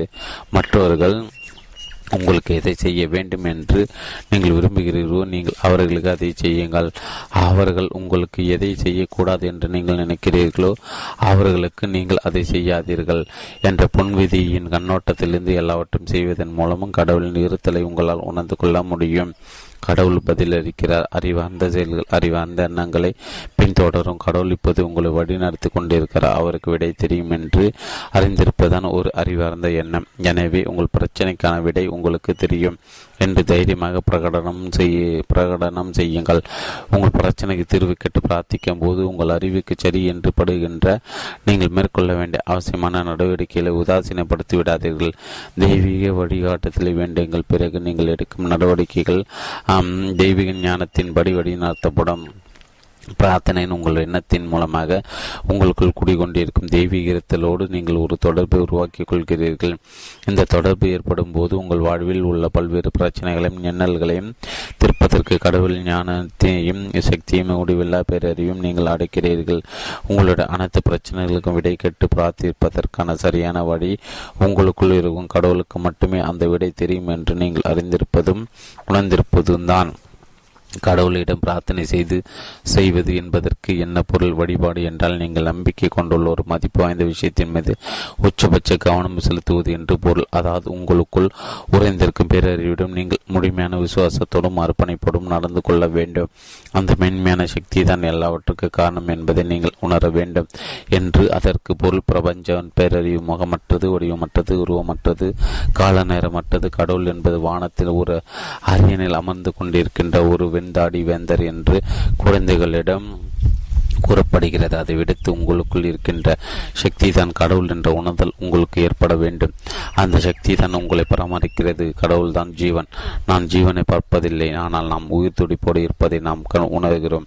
நாம் அணுகுகின்ற நன்மைகளும் தீமைகளும் நம் சிந்தனையின் மூலமாக வாழ்க்கை கோட்பாடுடன் நாம் கொண்டிருக்கின்ற தனிப்பட்ட உறவில் தான் உருவாகின்றன. வாழ்க்கை கோட்பாடு என்பதும் முழுமையானது தூய்மையானது கச்சிதமானது உருவாக்கப்பட்ட பொருட்களுக்கு ஒருபோதும் சக்தியை கொடுத்து விடாதீர்கள். அவற்றுக்கெல்லாம் காரணமான உங்களுக்குள் இருக்கின்ற கடவுள் மீது கவனம் செலுத்துங்கள். அந்த சக்தி உங்கள் சிந்தனை வாழ்க்கையின் இயல்புக்கு ஏற்ப உங்கள் வாழ்வில் பயிற்றுவிக்கப்பட்டிருக்கிறது ஒரே ஒரு படைப்பு கொள்கை தான் இருக்கிறது. அது உங்களுடைய வழக்கமான சிந்தனை போக்குகள் மற்றும் மனக்காட்சிகள் ஊடாக எப்போதும் பாய்ந்து கொண்டிருக்கிறது. அதனால் தான் உங்கள் மனதில் உள்ள காட்சிகளுக்கு ஏற்ப உங்கள் வாழ்வில் அனைத்து சூழ்நிலைகளின் நிகழ்வுகளும் அனுபவங்களையும் நீங்கள் உருவாக்குகிறீர்கள். இந்த வாழ்க்கை கோட்பாடு யாரிடம் பாரபட்சமாக நடந்து கொள்வதில்லை. நம்மால் அதற்கு லஞ்சம் கொடுக்க முடியாது அதை தாட்சை செய்ய முடியாது அதனால் பொய்யாக புகழ்ந்து பேச முடியாது. விருப்பு வெறுப்பற்ற வெறுப்பற்ற ஒரு விதி அது. மனதின் மூலமாக இதயத்தின் மூலமாக கடவுள் மற்றும் கடவுளை நம்மால் நெருங்க முடியுமே. அன்றி உடலின் வழியாக அல்ல பிரார்த்தனை அலற்றல் மிக்கது. கடவுளோடு ஐக்கியப்பட்டு அவருடைய பண்பு நலனை இக்கணத்தில் இங்கு மீண்டும் உருவாக்க வேண்டும் என்ற உண்மையான விருப்பம்தான் அதற்கு காரணம். கடவுளின் கச்சிதத்தை தங்கள் சொந்த வாழ்வில் அடைய வேண்டும் என்று விரும்புவதன் மூலம் பிரார்த்தனை செய்வதன் மூலம் மக்கள் தங்கள் விவகாரங்களின் உடலிலும் ஆக்கப்பூர்வமான போக்குகளை நிலைப்படுத்தி கொள்கின்றன. பிரார்த்தனை செய்வதற்கான உள்ளுணர் ரீதியான இயல்பான ஒரு வழி. இது மரியாதைக்குரிய மனிதர்கள் சரியாக சிந்திக்கின்றனர் சரியாக நடந்து கொள்கின்றன இரண்டு பிரார்த்தனை யுத்திகள். பிரார்த்தனை நாம் ஆய்வு செய்யும் போது அதற்கு பல்வேறு அணுகுமுறைகளும் வழிமுறைகளும் இருப்பதை நாம் காண்கிறோம். மத ரீதியான வழிபாடுகளில் பின்பற்றப்படும் சடங்குகள் மற்றும் சம்விதானங்கள் நாம் இப்புத்தகத்தில் கருத்தில் கொள்ள போவதில்லை. நாம் நம்முடைய அன்றாட வாழ்வில் நமக்காக மற்றவர்களுக்காக பயன்படுத்துவதற்கான தனிப்பட்ட பிரார்த்தனைகளை செல்வதை செய்வதற்கான வழிமுறைகளை பற்றி மட்டுமே நாம் இங்கு பார்க்க போகிறோம். பிரார்த்தனை என்பது நாம் அடைய விரும்புகின்ற ஏதோ ஒன்றை குறித்த ஒரு யோசனை உருவாக்கமே. சூழல்களும் தனிநபர்களும் பல்வேறு அணுகுமுறைகளை பரிந்துரைக்கின்றன. ஆனால் நாம் எது குறித்து பிரார்த்தனை செய்கிறோமோ என்பது பற்றிய ஒரு தெளிவான நோக்கம் நம் அனைவருக்குமே இருக்க வேண்டும். மனக்காட்சி படிப்பு உத்தி ஒரு யோசனை உருவாக்குவதற்கு மிக சுலபமான மிக நேரிட வழி அதை மனக்காட்சிப்படுத்துவதுதான். அந்த யோசனை உண்மையிலேயே புற உலகில் உருப்பெற்றுவிட்டது போல விரிவாக உலக மனக்கண்ணில் பார்ப்பதின் அது புற உலகில் ஏற்கனவே இருப்பவற்றை நம்முடைய புறக்கண்களை கொண்டு நம்மால் பார்க்க முடியும். அதே போல நம் கண் மனக்கண்ணால் நம் நாம் காட்சிப்படுத்தக்கூடிய விஷயங்கள் நம் கண்களுக்கு புலப்படாத இடங்கள் இயற்கை நிலை நிலை கொண்டிருக்கின்றன கற்பனையில் நாம் உருவாக்குகின்ற எந்த ஒரு காட்சியும் நம் உடலின் எந்த ஒரு உறுப்பையும் போல நிஜமானது. நம் யோசனையையும் எண்ணமும் நிஜமானவை. நம்முடைய மனதில் உள்ள காட்சிகள் குறித்து நாம் தொடர்ந்து விசுவாசமாக இருந்தால் ஒரு நாள் அவை நிஜ உலகில் வடிவம் பெறும். இத்தகைய சிந்தனை செயல்முறை நம் மனதில் பதிவுகளை உருவாக்குகிறது. இப்பதிவுகள் புற உலகில் வடிவங்களாகவும் செயல்பாடுகளாகவும் உண்மையாகலாகவும் அனுபவங்களாகவும் வெளிப்படுத்தப்படுகின்றன. தனக்கு எந்த வகையான கட்டடம் வேண்டும் என்பதை ஒரு கட்டட கலைஞர் தன் மனதில் காட்சிப்படுத்துகிறான். அது எப்படி கட்டி முடிக்கப்பட்டிருக்க வேண்டும் என்று அவன் விரும்புகிறான். அதை அவன் தன் மனக்கண்ணில் பார்க்கிறான். அவனுடைய கற்பனம் என்ன செயல்முறை செய்து அந்த கட்டடத்திற்கு உருவம் கொடுக்கின்றான். அது ஒரு அழகான உயரமான கட்டடமாக உருப்பெறுவதும் அல்லது ஒரு அசிங்கமான தாழ்வான கட்டடமாக உருப்பெறுவதும் அவனுடைய கற்பனையும் சிந்தனை பொறுத்த விஷயம். தன தன் மனதில் இருக்கும் காட்சியை தான் அவன் காகிதத்தில் வெளிப்படுத்துகிறான். இறுதியில் கட்டுமான பணியாளர் கட்டட ஒப்பந்தகாரமாக சேர்ந்து கட்டுமானத்திற்கு தேவையான இன்றியமையாத பொருட்களை எல்லாம் சேகரிக்கின்றன. அந்த கட்டட கலைஞனின் மனதில் இருந்த காட்சிகளுக்கு ஏற்ப கச்சிதமாக பொருந்துகின்ற ஒரு கட்டடம் கட்டி முடிக்கப்படும் வரை கட்டுமான பணி தொடர்ந்து நடைபெறுகிறது. பார்வையாளருக்கான ஒரு மனக்காட்சி படிப்பு உத்தி ஒவ்வொரு நாட்டுக்கையும் என்று மேடையில் நின்று சொற்பொழியாற்றுவதற்கு முன்பாக நான் மனக்காட்சி படிப்பு உத்தியை பயன்படுத்துகிறேன். நான் என் மனதின் சக்கரங்களை இழுத்து பிடித்து அதன் ஓட்டத்தை நிறுத்தி என் மனதை அமைதிப்படுத்துகிறேன். பிறகு அந்த ஒட்டுமொத்த அரங்கத்தையும் அதன் அனைத்து இருக்கைகளுக்கும் மக்களால் நிறைவேறிப்பதையும் நான் என் மனதில் காட்சிப்படுத்துகிறேன். அவர்கள் ஒவ்வொருவரும் குணமாக்கும் நிறத்தலால் உத்வேகம் பெற்றிருக்கின்றனர். அவர்கள் மகிழ்ச்சியாகவும் சுதந்திரமாகவும் பிரகாசமாகவும் இருப்பதாக நான் பார்க்கிறேன். முதலில் அந்த யோசனையை நான் என் கற்பனையில் உருவாக்குகிறேன். நான் குணமாகப்பட்டு விட்டேன். நான் அற்புதமாக உணர்கிறேன். நான் பரிபூர்ண மாற்றம் பெற்று விட்டேன் என்று சத்தமாக உற்சாகமும் மக்கள் கூறுவது என் கால்களில் விழுவது போல நான் என் மனதில் ஒரு காட்சியை நிலைப்படுத்துகிறேன். அந்த அரங்கில் கூடியிருக்கும் ஒவ்வொருக்குள்ளும் கடவுள் கூடிக்கொண்டிருக்கிறார் தெய்வீக அன்பு அவர்கள் ஒவ்வொருடைய மனதையும் உடலையும் நிரப்பி அவர்களை முழுமையானவர்களாகவும் தூய்மையானவர்களாகவும் ஆக்குகிறது. அவர்களை ஆசுவாசம் கொள்ள செய்கிறது என்ற அறிவு அறிதலுடனும் உணர்தலுடன் சுமார் பத்து நிமிடங்கள் நான் இவ்வாறு மனக்காட்சி படைப்பில் ஈடுபடுகிறேன். அவர்கள் அனைவருடைய குரல்களும் கடவுளின் புகழை உரத்த குறையில் பாடுவது உண்மையிலே என்னால் கேட்க முடிகிறவரை நான் இந்த கற்பனையில் ஈடுபடுகிறேன். அதன் பிறகுதான் அந்த ஒட்டுமொத்த காட்சியும் முடிவித்துவிட்டு மேடையை நோக்கி செல்கிறேன். கிட்டத்தட்ட ஒவ்வொரு ஞாயிற்றுக்கிழமை என்றும் தாங்கள் தங்கள் பிரார்த்தனைகள் நிறைவேற்றப்பட்டு விட்டதாக சிலர் என்னிடம் வந்து கூற தவறுவதில்லை. மன திரைப்பட உத்தி ஆயிரம் வார்த்தைகளோடு ஒரு படம் அதிக மதிப்பு வாய்ந்தது என்று சீனர்கள் கூறுகின்றன. விசுவாசத்தோடு மனதில் நிலப்படுத்தப்படும் எந்த ஒரு காட்சியும் ஆழமானத்தால் நிஜமாக்கப்படும் என்று அமெரிக்க அமெரிக்க உளவியலின் தந்தை என்று அழைக்கப்படுகிற வில்லியம் ஜேம்ஸ் வலியுறுத்தியுள்ளார். பல வருடங்கள் முன்பு மத்திய மேற்கு மாநிலங்கள் பலவற்றில் நான் சொற்பொழியாற்றிக் கொண்டிருந்தேன். அச்சமயத்தில் நான் சொற்பொழியாற்றுவதற்கு எனக்கென்று ஒரு நிரந்தரமான இடம் வேண்டும் என்று நான் விரும்பினேன் ஒரு நாள் மாலையில் வாஷிங்டன் மாநிலத்தில் ஸ்போகன் நகரில் ஒரு ஹோட்டல் நான் உன் நான் என் அறையில் ஓய்வெடுத்துக் கொண்டிருந்த போது நான் ஒரு பெரிய கூட்டத்திற்கு முன்னால் நின்று கொண்டு பேசுகிறது போலும் அப்போது நான் அவர்களை பார்த்து நான் இங்கு உங்கள் முன்னால் நின்று பேசுவதில் மிகுந்த மகிழ்ச்சி கொள்கிறேன். இந்த கச்சிதமான தேவாலயத்தையும் இந்த வாய்ப்பையும் வேண்டி நான் பல சில காலமாக பிரார்த்தித்து வந்துள்ளேன் என்று கூறியது போலும் அமைதியாக கற்பனை செய்தேன். அந்த கற்பனையான கூட்டத்தினர் நான் என் மனக்கண்ணில் பார்த்தேன். ஆனால் அது நிஜம் என்ற உணர்வு என்னுள் இருந்தது. நான் இங்கு ஒரு நடிகன் கதாபாத்திரேற்று நடித்து இந்த பாடனா திரைப்படத்தை மிகைப்படுத்தின இப்படம் என் ஆழ்மானத்திடம் தெரிவிக்கப்பட்டு விட்டது என்ற திருப்திகரமான உணர்வு எனக்கு ஏற்பட்டது. மறுநாள் காலையில் கண் நான் கண்பிடித்த போது மிகுந்த மன அமைதியும் நிறைவையும் நான் அனுபவித்தேன். ஒரு சில நாட்களுக்கு பிறகு ஒரு தேவாலயத்திற்கு முழு பொறுப்பு ஏற்றுக்கொள்ளுமாறு கிழக்கத்திய மாநிலம் ஒன்றிலிருந்து எனக்கு ஒரு தந்தி வந்தது. நான் அந்த வாய்ப்பை உடனடியாக ஏற்றுக்கொண்டு பல வருடங்கள் மகிழ்ச்சியாக அங்கு சொற்பொழிவாற்றினேன். இங்கு நான் குறிப்பிடப்பட்டுள்ள இந்த உத்தி பலருக்கு பிடித்திருக்கிறது. அவர்கள் இதை மனத்திரைப்பட உத்தி என்று விவரித்துள்ளனர் என்னுடைய வானொலி சொற்பொழிகளையும் ஞாயிற்றுக்கிழமை காலை நேர சொற்பொழிகளும் கேட்கின்ற மக்களிடமிருந்து எனக்கு ஏராளமான கடிதங்கள் வந்துள்ளன. தங்கள் சொத்துக்கள் விற்பதற்கு இந்த உத்தியை பயன்படுத்துவதன் மூலம் தங்களுக்கு கிடைக்கின்ற அற்புதமான விளைவுகளை பற்றி அவர்கள் என்னிடம் கூறுகின்றனர். தங்கள் வீடுகளையோ அல்லது மனைகளையோ விற்க விரும்பும் நபர்கள் தாங்கள் கேட்கும் விலை சரிதான் என்ற எண்ணத்தை தங்கள் மனதில் நிலைப்படுத்த வேண்டும். பிறகு அந்த வீட்டையோ அல்லது மனையையோ வாங்க விரும்புகின்ற அதை நேசிக்கக்கூட அதில் செழிப்புறக்கூடிய ஒருவரை முடிவில்லா பேரறிவு தங்களை நோக்கி கவர்ந்திருக்கிறது என்று அவர்கள் உறுதியாக நம்ப வேண்டும் என்பது என்னுடைய உண்மையான பரிந்துரை. இதை செய்து முடித்த பிறகு அவர்கள் தங்கள் மனதை அமைதிப்படுத்திவிட்டு தங்களை ஆசுவாசப்படுத்திக் கொள்ள வேண்டும். பிறகு தங்களிடமிருந்து தங்கள் சொத்தை வாங்கியவர் தங்களிடம் கொடுத்த காசோலை தங்கள் கைகளில் இருப்பது போல கற்பனை செய்து அந்த காசோலை குறித்து களிப்புட்டு அதற்காக கடவுளுக்கு நன்றி கூறிவிட்டு தங்கள் மனதில் தாங்கள் கண்ட காட்சி நிஜத்தில் வெளிப்படுத்தப்படும் என்ற நம்பிக்கையோடு அவர்கள் தூங்கச் செல்ல வேண்டும். அப்போது அவர்களுடைய ஆழ்மனம் அதை ஒரு மனப்பதிவாக ஏற்றுக்கொள்ளும் போது ஏற்றுக்கொள்ளும். அது அந்த வீட்டை விற்பவரையும் அதை வாங்குவோரையும் ஒன்றாக கொண்டு வரும். விசுவாசத்தோடு மனதில் நிலைப்படுத்தப்படும் ஒரு காட்சி இறுதியில் புற உலகில் யதார்த்தமாகும். பொடோவின் உத்தி சார்லஸ் பொடோவின் என்பவர் பிரான்ஸ் நாட்டில் அமைந்த ரூசோ மைய மையத்தில் ஒரு பேராசிரியராக இருந்தார். அவர் ஒரு அற்புதமான மனநல வல்லுநர். நியூ ஜான் ஞான்சி குணமாதல் கல்லூரியின் ஆராய்ச்சி இயக்குநராகவும் அவர் சிறப்பாக பணியாற்றினார். ஆழ்மான ஒரு மயக்கமான தூக்க நிலையில் விடுப்பிற்கும் தூக்கத்திற்கு இடப்பட்ட நிலை இருக்கும்போது தான் விஷயங்கள் அதில் மிக சிறப்பாக பதிவாகின்றன என்று ஆயிரத்தி தொள்ளாயிரத்தி பத்தில் அவர் கற்றுக் கொடுத்தார். என்று ஒரு கிரக்க நிலைகள் நுழைந்த பிறகு நீங்கள் உங்கள் யோசனை அமைதியாக உங்கள் ஆழ்மனதிற்கு தெரிவிக்க வேண்டும். அவருடைய சூத்திரம் பின் வருவார் ஆழ்மனத்தில் ஒரு ஆற்றல் மிக்க பதிவு ஏற்படுவதற்கான ஒரு எளிய வழி. அந்த யோசனை ஒரு சுருக்கமான வாக்கியமாக தொகுத்து ஒரு தாளாட்டி போல அதை மீண்டும் மீண்டும் கூறுவதுதான். நாம் கிழக்க நிலையில் இருக்கும்போது முயற்சியில் வெகுவாக உரைக்கப்பட்டு விடுகின்றன. எனவே நம் விருப்பத்தின் மீது நம்மால் சுலபமாக கவனம் செலுத்த முடியும்.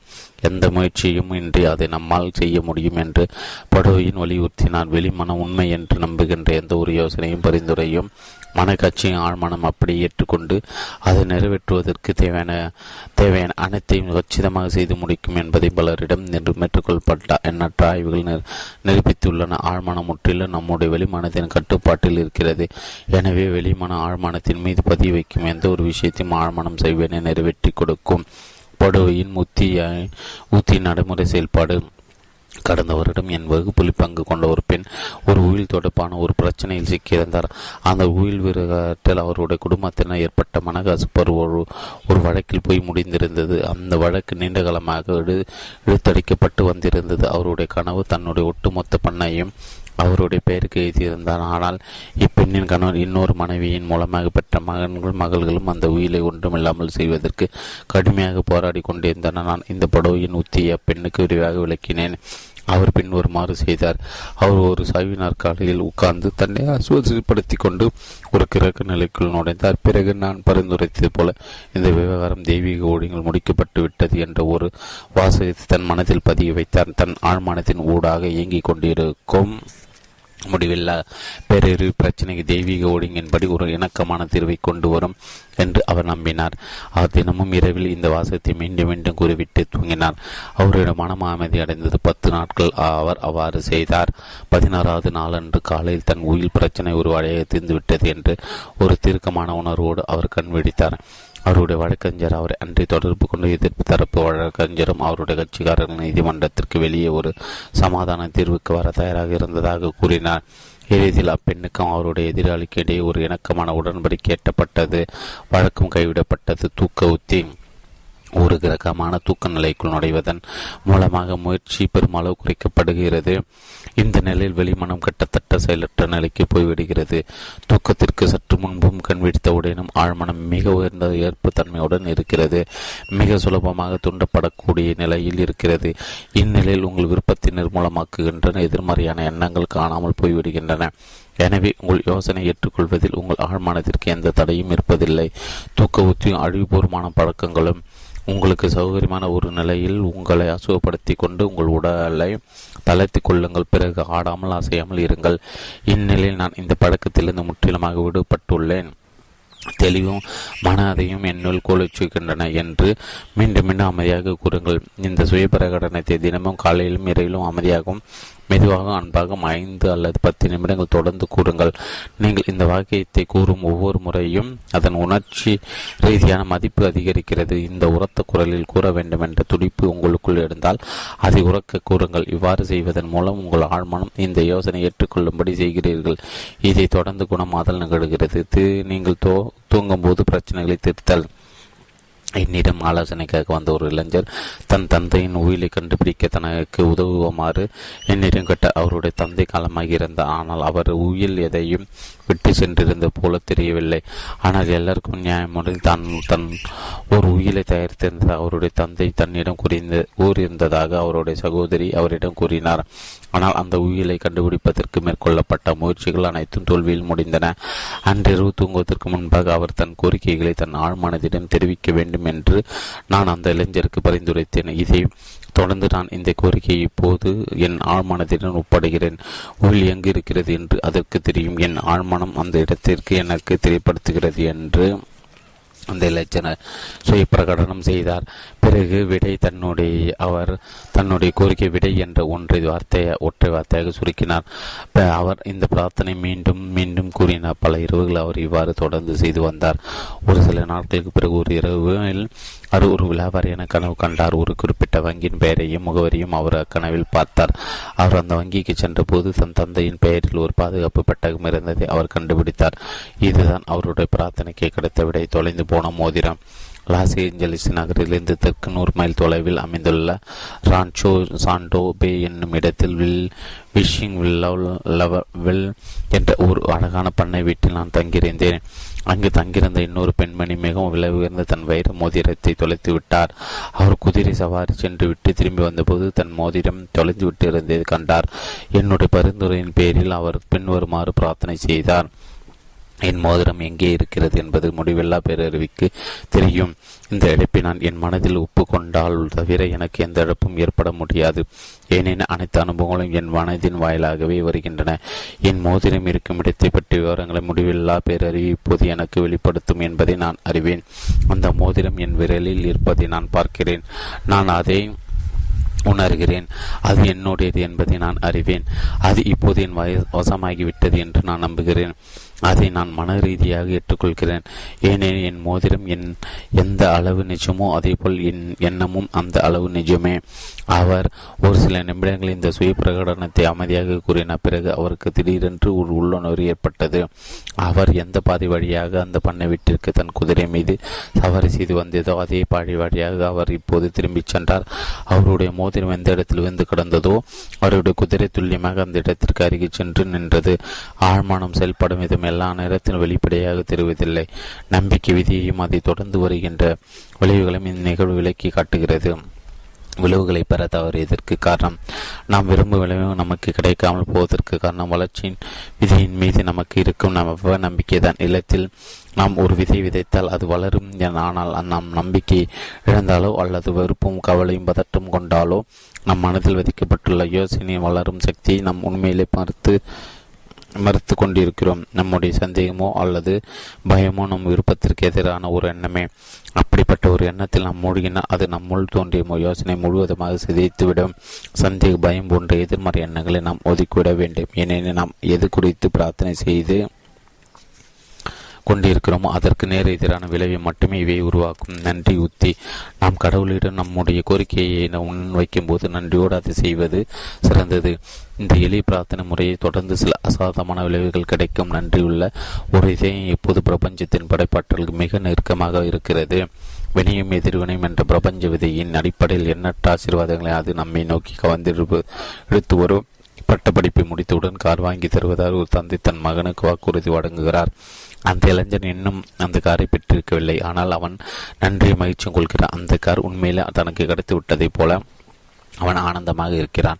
தன் தந்தை தன் வாழ்க்கையை காப்பாற்றுவார் என்பதை அவன் அறிந்திருப்பதால் அந்த காரை இப்போது தான் பெற்றிருக்காவிட்டால் கூட அவன் மகிழ்ச்சியோடும் நன்றியோடும் இருக்கிறான். ஏனெனும் மனதளவில் அது அவனுக்கு கிடைத்துவிட்டது. ஒரு தைல இயந்திரம் வாங்குவதற்காக நீங்கள் ஒரு கடைக்கு செல்கிறீர்கள் என்று வைத்துக் கொள்வோம். ஆனால் நீங்கள் விரும்பும் மாடல் அங்கு இல்லை. ஆனாலும் நீங்கள் விரும்புகின்ற அந்த மாடலை கடையின் உரிமையாளரிடம் தெரிவித்துவிட்டு அதற்குரிய கட்டணத்தை நீங்கள் செலுத்தி விடுகிறீர்கள். நீங்கள் விரும்பும் தைல இயந்திரத்தை உங்கள் வீட்டிற்கு அனுப்பி வைப்பதாக அந்த உரிமையாளர் உங்களிடம் கூறுகிறார். நீங்கள் அவருக்கு நன்றி தெரிவித்துவிட்டு அந்த இயந்திரம் இல்லாமல் அங்கிருந்து புறப்பட்டு செல்கிறீர்கள். நீங்கள் ஆடல் கொடுத்திருக்கும் இயந்திரம் விரைவில் உங்களுக்கு கிடைத்துவிடும் என்று நீங்கள் உறுதியாக நம்புகிறீர்கள். ஏனெனில் அந்த கடையின் உரிமையாளருடைய ஞானத்திலும் நேர்மையிலும் நீங்கள் முழுமையான நம்பிக்கை நம்பிக்கை கொண்டிருக்கிறீர்கள். ஒரு மனிதரின் மீது நம்மால் இவ்வளவு நம்பிக்கை வைக்க முடியும் என்றால் ஒரு ஒருபோதும் மாறாத நம் நம்பிக்கை கட்டபடி எப்போதும் செயல்விடை அளிக்கின்ற முடிவில்லா பேரறிவின் மீது படைப்பு விதியின் மீது நாம் எவ்வளவு நம்பிக்கை வைக்க வேண்டும்? புரோக்கிற்கு பலனளித்த நன்றி உத்தி புரோக் என்பவர் தன் நன்றி உத்தியை பயன்படுத்தி எவ்வாறு அற்புதமான விளைவுகளை பெற்றார் என்பதை நான் இங்கு உங்களுக்கு விளக்குகிறேன். ஒரு நாள் அவர் என்னை நேரில் சந்திவிட்டு நான் பணம் செலுத்த வேண்டிய பில்கள் மலையென குவிந்து கொண்டிருக்கின்றன எனக்கு இப்போது வேலை இல்லை. எனக்கு மூன்று குழந்தைகள் இருக்கின்றன. ஆனால் என் கையில் பணம் இல்லை. நான் என்ன செய்வது என்று என்னிடம் கேட்டார்.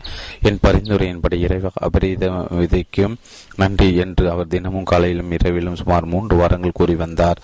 நன்றியுறவு தன் மனத்தை முழுவதுமாக ஆக்கிரமிக்கும் வரை அவர் இவ்வாறு செய்தார். தன்னால் கடவுளை பார்க்க முடியாவிட்டாலும் தான் கடவுளிடம் பேசிக் கொண்டிருந்ததாக அவர் கற்பனை செய்தார். செல்வத்தை பற்றி தான் எண்ணும் எண்ணமும் காணும் மனக்காட்சியும் தான் தனக்கு தேவையான பணத்தையும் பதவியும் உணவையும் உருவாக்குவதற்கான முதல் படி என்பதை அவர் உணர்ந்தார். நன்றி இறைவா. என்று மீண்டும் மீண்டும் கூறியதன் மூலம் அவர் தன் மனதையும் இதயத்தையும் நன்றி உணர்வால் நிரப்பினார். பயம் பற்றாக்குறை ஏழ்மை துயரம் போன்ற எண்ணங்கள் தன் மனதில் தோன்றிய போதெல்லாம் நன்றி இறைவா என்று அவர் கூறினார். தான் இந்த நன்றி மனப்போக்கியை தக்க வைத்துக் கொண்டால் செல்வம் குறித்த யோசனைக்கு தன் மனம் பழக்கப்பட்டுவிடும் என்பதை அவர் அறிந்திருந்தார். சில நாட்களுக்கு பிறகு ஒரு நாள் அவர் ஒரு தெருவில் நடந்து சென்று கொண்டிருந்த போது இருபது வருடங்களாக தான் பார்த்திராத தன்னுடைய முன்னாள் நிறுவன உரிமையாளர் அவர் சந்தித்தார். அந்த உரிமையாளர் இவருக்கு நல்ல சம்பளத்தில் ஒரு வேலை கொடுத்து ஐநூறு டாலர்களை முன்பணமாக கொடுத்தார். இன்று பிரபுக்கு தன் நிறுவனத்தின் உதவியாளர் உதவி தலைவராக இருக்கிறார். அவர் இப்போது என்னை சந்திக்கும் போதெல்லாம் நன்றி இறைவா என்பதால் ஏற்படும் அதிசயத்தை நான் ஒருபோதும் மறக்க மாட்டேன். அது என் வாழ்வில் அற்புதங்களை நிகழ்த்தியுள்ளது என்று கூறுகிறார். இந்த உத்தி ஏன் பலன் அளித்தது. பௌதிக பொருட்கள் அனைத்தும் முதலில் மனதில் ஒரு யோசனையாக தான் முளைக்கின்றன. ஒரே ஒரு படைப்பு செயல்முறை தான் இருக்கிறது. நாம் நம்முடைய எண்ணங்களின் மூலம் அந்த படைப்பு விதியை முடுக்கி விடுகிறோம். நாம் அதை பிரங்சியோடு பயன்படுத்தி கொண்டிருந்தாலும் சரி அல்லது பிரங்சி என்று பயன்படுத்தி கொண்டிருந்தாலும் சரி நாம் எப்போதும் படைப்பு விதியை பயன்படுத்தி கொண்டுதான் இருக்கிறோம். ஏனெனில் நாம் எப்போதும் ஏதோ ஒரு யோசனையை அல்லது ஒரு காட்சியை நம் மனதில் பதிவு வைத்துக் கொண்டேதான் இருக்கிறோம். பற்றாக்குறை தடை குறைபாடு போன்ற எதிர்மறையான எண்ணங்களை நாம் வழக்கமாக நம் மனதில் பதிவு வைத்து வைத்துள்ளதான் நாம் இப்போது அனுபவித்துக் கொண்டிருக்கும் அனைத்து குறைபாடுகளுக்கு காரணம் நம்முடைய சூழல்களும் சூழ்நிலைகளும் நம்முடைய முந்தின சிந்தனை விளைவுகள் தான் நாம் நம்முடைய சிந்தனை முறை மாற்றும் போது அந்த புதிய சிந்தனையால் ஏற்படும் விளைவுகளோடு மன ரீதியாக உணர்ச்சி ரீதியாக நம்மை நாம் இணைத்துக் கொள்கிறோம். இவ்வழியில் நாம் நம் உள்ளார்ந்த எண்ணங்களையும் காட்சிகளை மாற்றுவதன் மூலம் நாம் புரோகலைகள் மாற்றங்களை ஏற்படுத்துகிறோம். சுய பிரகடன வழிமுறை. சுய பிரகடனம் புத்திசாலித்தனமான முறையில் பயன்படுத்தப்பட்டால் அது ஆற்றல் மிக்கதாக அமையும். எடுத்துக்காட்டாக மூன்றையும் மூன்றையும் கூட்டி ஏழு என்று ஒரு சிறுவன் தம்பகார் பலகையில் எழுதுகிறான் ஆனால் மூன்று மூன்றும் சேர்ந்தால் ஆறு என்று அவனுடைய ஆசிரியர் கணித ரீதியாக திட்டவட்டமாக கூறுகிறார். எனவே சிறுவன் தன் விடையை திருத்தி எழுதுகிறான் அதே போல நாம் ஒரு நபரை பற்றிய உண்மையை கூறும்போது எது எப்படி இருந்தாலும் உண்மைக்குள்ளுக்கு நாம் கட்டுப்பட்டு நடக்க வேண்டும். சுய பிரகடனம் ஒரு செயல்முறையின் சக்தியானது. அச்செயல்முறை பயன்படுத்துகின்ற நபர் கொண்டுள்ள விசுவாசத்தையும் புரிதலையும் சார்ந்துள்ளது. சுய பிரகடன வழிமுறை தீவிரத்தப்பை பிரச்சனையை குணமாக்குகிறது. நான் இந்த வழிமுறையின் சகோதரி மீது பயன்படுத்தினேன். அவளோட பித்தப்பையில் கற்கள் இருந்ததாக மருத்துவ ஆய்வுகளும் எக்ஸ்ரேகளும் காட்டின. அதன் அடிப்படையில் அக்கற்கள் அகற்றப்படுவதற்காக என் சகோதரிக்கு அறுவை சிகிச்சை மேற்கொள்ளப்பட இருந்தது. தனக்காக பிரார்த்தனை செய்யுமாறு அவள் என்னிடம் கேட்டுக்கொண்டாள். அவளும் நானும் வெவ்வேறு ஊர்களில் இருந்தோம். இவ்விரண்டு ஊர்களுக்கு இடைப்பட்ட தூரம் ஆறாயிரத்தி ஐநூறு மைல்கள். ஆனால் முடிவில்லா மனதிற்கு காலமோ அல்லது வெளியோ கிடையாது. பிரபஞ்ச வேறறிவும் மனம் ஒரே நேரத்தில் எல்லா இடங்களும் வியாபித்துள்ளன. வேறு வேறொருக்காக பிரார்த்தனை செய்யும்போது அவருடைய உடலையும் அவருடைய நோய் அறிவுகளையும் நீங்கள் ஒதுக்கிவிட வேண்டும். அந்த தனிநபரை ஒரு ஆன்மாவாக மட்டுமே நீங்கள் பார்க்க வேண்டும். அந்த ஒரு அந்த ஆன்மாவின் வலிமையும் முழுமையும் அழகியையும் கச்சிதத்தையும் வெளிப்படுத்தி கொண்டிருப்பதாக நீங்கள் பார்க்க வேண்டும். நான் பின்வருமான சுய பிரகடனம் செய்தேன். இந்த பிரார்த்தனை சிகிச்சையை நான் என் சகோதரிக்கு செய்கிறேன். அவள் ஆசுவாசமாக மன அமைதியோடும் இருக்கிறாள். அவள் சமநிலையோடு சாந்தமாக இருக்கிறாள். கடவுளின் மனம் அவளுடைய மனமாக இருக்கிறது. அவளுடைய உடலை உருவாக்கி அதே குணமாக்கும் பேரறிவு இப்போது அவளுடைய ஒவ்வொரு அணுவையும் நரம்பையும் திசுவையும் தசையும் எலும்பையும் பரிமூட்டமாக மாற்றிக்கொண்டிருக்கிறது. அவள் இந்த குணமாக்கும் இருத்தலுக்கு திறன் மனதுடன் ஏற்றுக்கொள்ளும் தன்மையுடனும் இருக்கிறார் குணமாக்கும் இருத்தல் அவளின் ஊடாக ஒரு நதியை போல பாய்ந்து சென்று அவளுடைய கச்சிதமான ஆரோக்கியத்தையும் இணக்கத்தையும் அமைதியும் மீட்டெடுக்கிறது அனைத்து மோசமான எண்ணங்களும் மனக்காட்சிகளிலும் அவளின் ஊடாக பாய்ந்து கொண்டிருக்கும் தெய்வீக அன்பாலும் அமைதியாலும் அடித்து செல்லப்பட்டு கொண்டிருக்கின்றன. அவள் ஆரோக்கியமாக இருக்கிறாள். நான் இந்த சுய பிரகடனத்தை தினமும் பல முறை கூறினேன். இரண்டு வாரங்களுக்கு பிறகு என் சகோதரி மீண்டும் சில ஆய்வுகளுக்கு உட்பட்டால் அவள் முற்றிலும் குணமடைந்திருந்ததாக அந்த ஆய்வுகள் தெரிவித்தன. யதார்த்தம் எப்படி இருந்தாலும் சரி உங்களை சுற்றி இருக்கும் ஆதாரங்கள் உங்கள் விருப்பத்திற்கு முரண்பட்டவையாக இருந்தாலும் சரி நம்பிக்கோடு நீங்கள் சுய பிரகடனம் செய்தால் உங்கள் பிரார்த்தனைக்கான விடை நீங்கள் பெறுவீர்கள். உங்கள் எண்ணங் எண்ணத்தால் ஒன்றை சுய பிரகடனம் செய்ய மட்டுமே முடியும். ஏனெனில் நீங்கள் ஒன்றை மறுக்கும் போது கூட நீங்கள் மறுத்து கொண்டிருக்கும் அந்த விஷயத்தின் இடத்தில் நீங்கள் உண்மையில் சுய பிரகடனம் செய்து கொண்டிருக்கிறீர்கள். நீங்கள் என்ன கூறிக்கொண்டிருக்கிறீர்கள்? அதை ஏன் நீங்கள் கூறிக்கொண்டிருக்கிறீர்கள் என்ற அறிதலோடு நீங்கள் ஒரு சுய பிரகடனத்தை தொடர்ந்து கூறி வரும்போது நீங்கள் கூறுவது உண்மை என்று உங்கள் ஆழ்மனம் ஏற்றுக்கொள்ளும். ஒரு நிலைக்கு அது உங்கள் மனதை இட்டுச் செல்கிறது. உங்கள் ஆழ்மனம் முழுவதுமாக ஏற்றுக்கொள்ளும் வரை உண்மையை மீண்டும் மீண்டும் சுய பிரகடனம் செய்து கொண்டே இருங்கள். விவாத உத்தி மீன் மாநிலத்தைச் சேர்ந்த டாக்டர் ஃபீனஸ் பர்ஹார்ஸ்ட் குவியம்பின் செயல்முறையிலிருந்து உருவானது இது. மன ரீதியான மற்றும் ஆன்மீக ரீதியான குணமாக்கும் சிகிச்சையின் முன்னாடி அவர் சுமார் நூறு வருடங்களுக்கு முன்பு ஆறு ஃபெல் ஃபாஸ்ட் நகரில் வாழ்ந்து அங்கே தன் மருத்துவ தொழிலை செய்தார். மனம் எப்படி வேலை செய்கிறது? என்பதை தெரிந்து கொள்வதற்காக அவர் சுமார் ஏழு வருடங்களாக மன விஷயத்தை கற்று ஆய்வு செய்தார். பிறகு அதை விட்டுவிட்டு ஆன்மீக ரீதியான குணமாக்கும் சிகிச்சையின் மீது தன் கவனத்தை குவித்தார். தீர்க்கப்பட முடியாததாக கூறப்பட்ட பல நோய்களை அவர் தன் பிரார்த்தனை சிகிச்சையின் மூலம் குணப்படுத்தி அற்புதமான விளைவுகளை பெற்றார். அவருக்கு கிடைத்த அற்புதமான விளைவுகளை பற்றி செய்தித்தாள்கள் வெளியான கட்டுரையின் தொகுப்பு ஹொரேஷியா டிசெல்லர் ஏதிய குவிம்பீஸ் மெனு மெனுஸ் கிரிப்டஸ் என்ற நூலில் இடம்பெற்றுள்ளது. காசநோய் மற்றும் பிற தீவிர நோய்களால் பாதிக்கப்பட்ட நோயாளிகளை அடைத்து அவர்களுக்கு கடவுளிடம் வாதாடுவதற்கு தனக்கு அனுமதி கொடுக்குமாறு டாக்டர் குவிம்பி அவர்களிடம் கேட்பது வழக்கம். ஏனெனில் அவர்களுக்கு தன் மீது நம்பிக்கையும் விசுவாசம் இருந்தால் அவர்கள் குற்றமற்றவர்கள் என்று தன்னால் நிரூபிக்க முடியும் என்று அவர் நம்பினார். சுருக்கமாக கூறினால் விவாத வழிமுறையானது ஆன்மீக ரீதியான காரணப்படுத்துதலை உள்ளடக்கியது. பொய்யான நம்பிக்கைகள் மற்றும் ஆதாரமற்ற பயங்களுக்கு நோயாளிகள் பலியாகியுள்ளனர் என்று நீங்கள் உங்களை நம்ப செய்கிறீர்கள். உண்மையில் அந்த நோயாளிகளுக்கு ஏற்பட்டிருக்கும் நோய் ஏதோ ஒரு வகையான சிதைவான சிந்தனை அவருடைய உடலில் வடிவம் பெற்றுள்ளதால் ஏற்பட்டதே. புறத்தில் உள்ள ஏதோ ஒரு சக்தியின் மீது அல்லது புற காரணங்களின் மீது இவர்கள் வைத்திருக்கும் பொய்யான நம்பிக்கைதான் இப்போது நோயாக உருமாற்றம் பெற்றுள்ளது. கடவுளை பற்றி அறிவை கொண்டு இதை மாற்ற முடியும். கடல் நோயுற்றிருக்க முடியாது விரக்தியுற்று இருக்க முடியாது மகிழ்ச்சியற்று இருக்க முடியாது. கடவுள் எந்த ஒரு சூழலாலும் பாதிக்கப்படுவதில்லை எந்த ஒரு நோய்க்கும் ஆளாவதில்லை. நம்பிக்கையில் ஏற்படும் ஒரு மாற்றம்தான் அனைத்து குணமாதலுக்கும் அடிப்படை. உங்கள் நோயாளின் உடலையும் அதன் உறுப்புகளையும் உருவாக்க முடிவுள்ள பேரறிக்கு அவரது உடலை எப்படி குணப்படுத்த வேண்டும் என்பது தெரியும். அப்பேரறிவில் அவரது உடலை குணமாக்க முடியும். அது இக்காலத்தில் கூட அவரது உடலை குணமாக்கி கொண்டிருக்கிறது. அவருடைய நோயானது நோய் சார்ந்த சிந்தனை மற்றும் மனக்காட்சியின் அடிப்படையில் அமைந்த மனதின் ஒரு நிழல்தான் என்று உங்கள் மனம் என்னும் நீதிமன்றத்தில் நீங்கள் விவாதிக்கிறீர்கள்.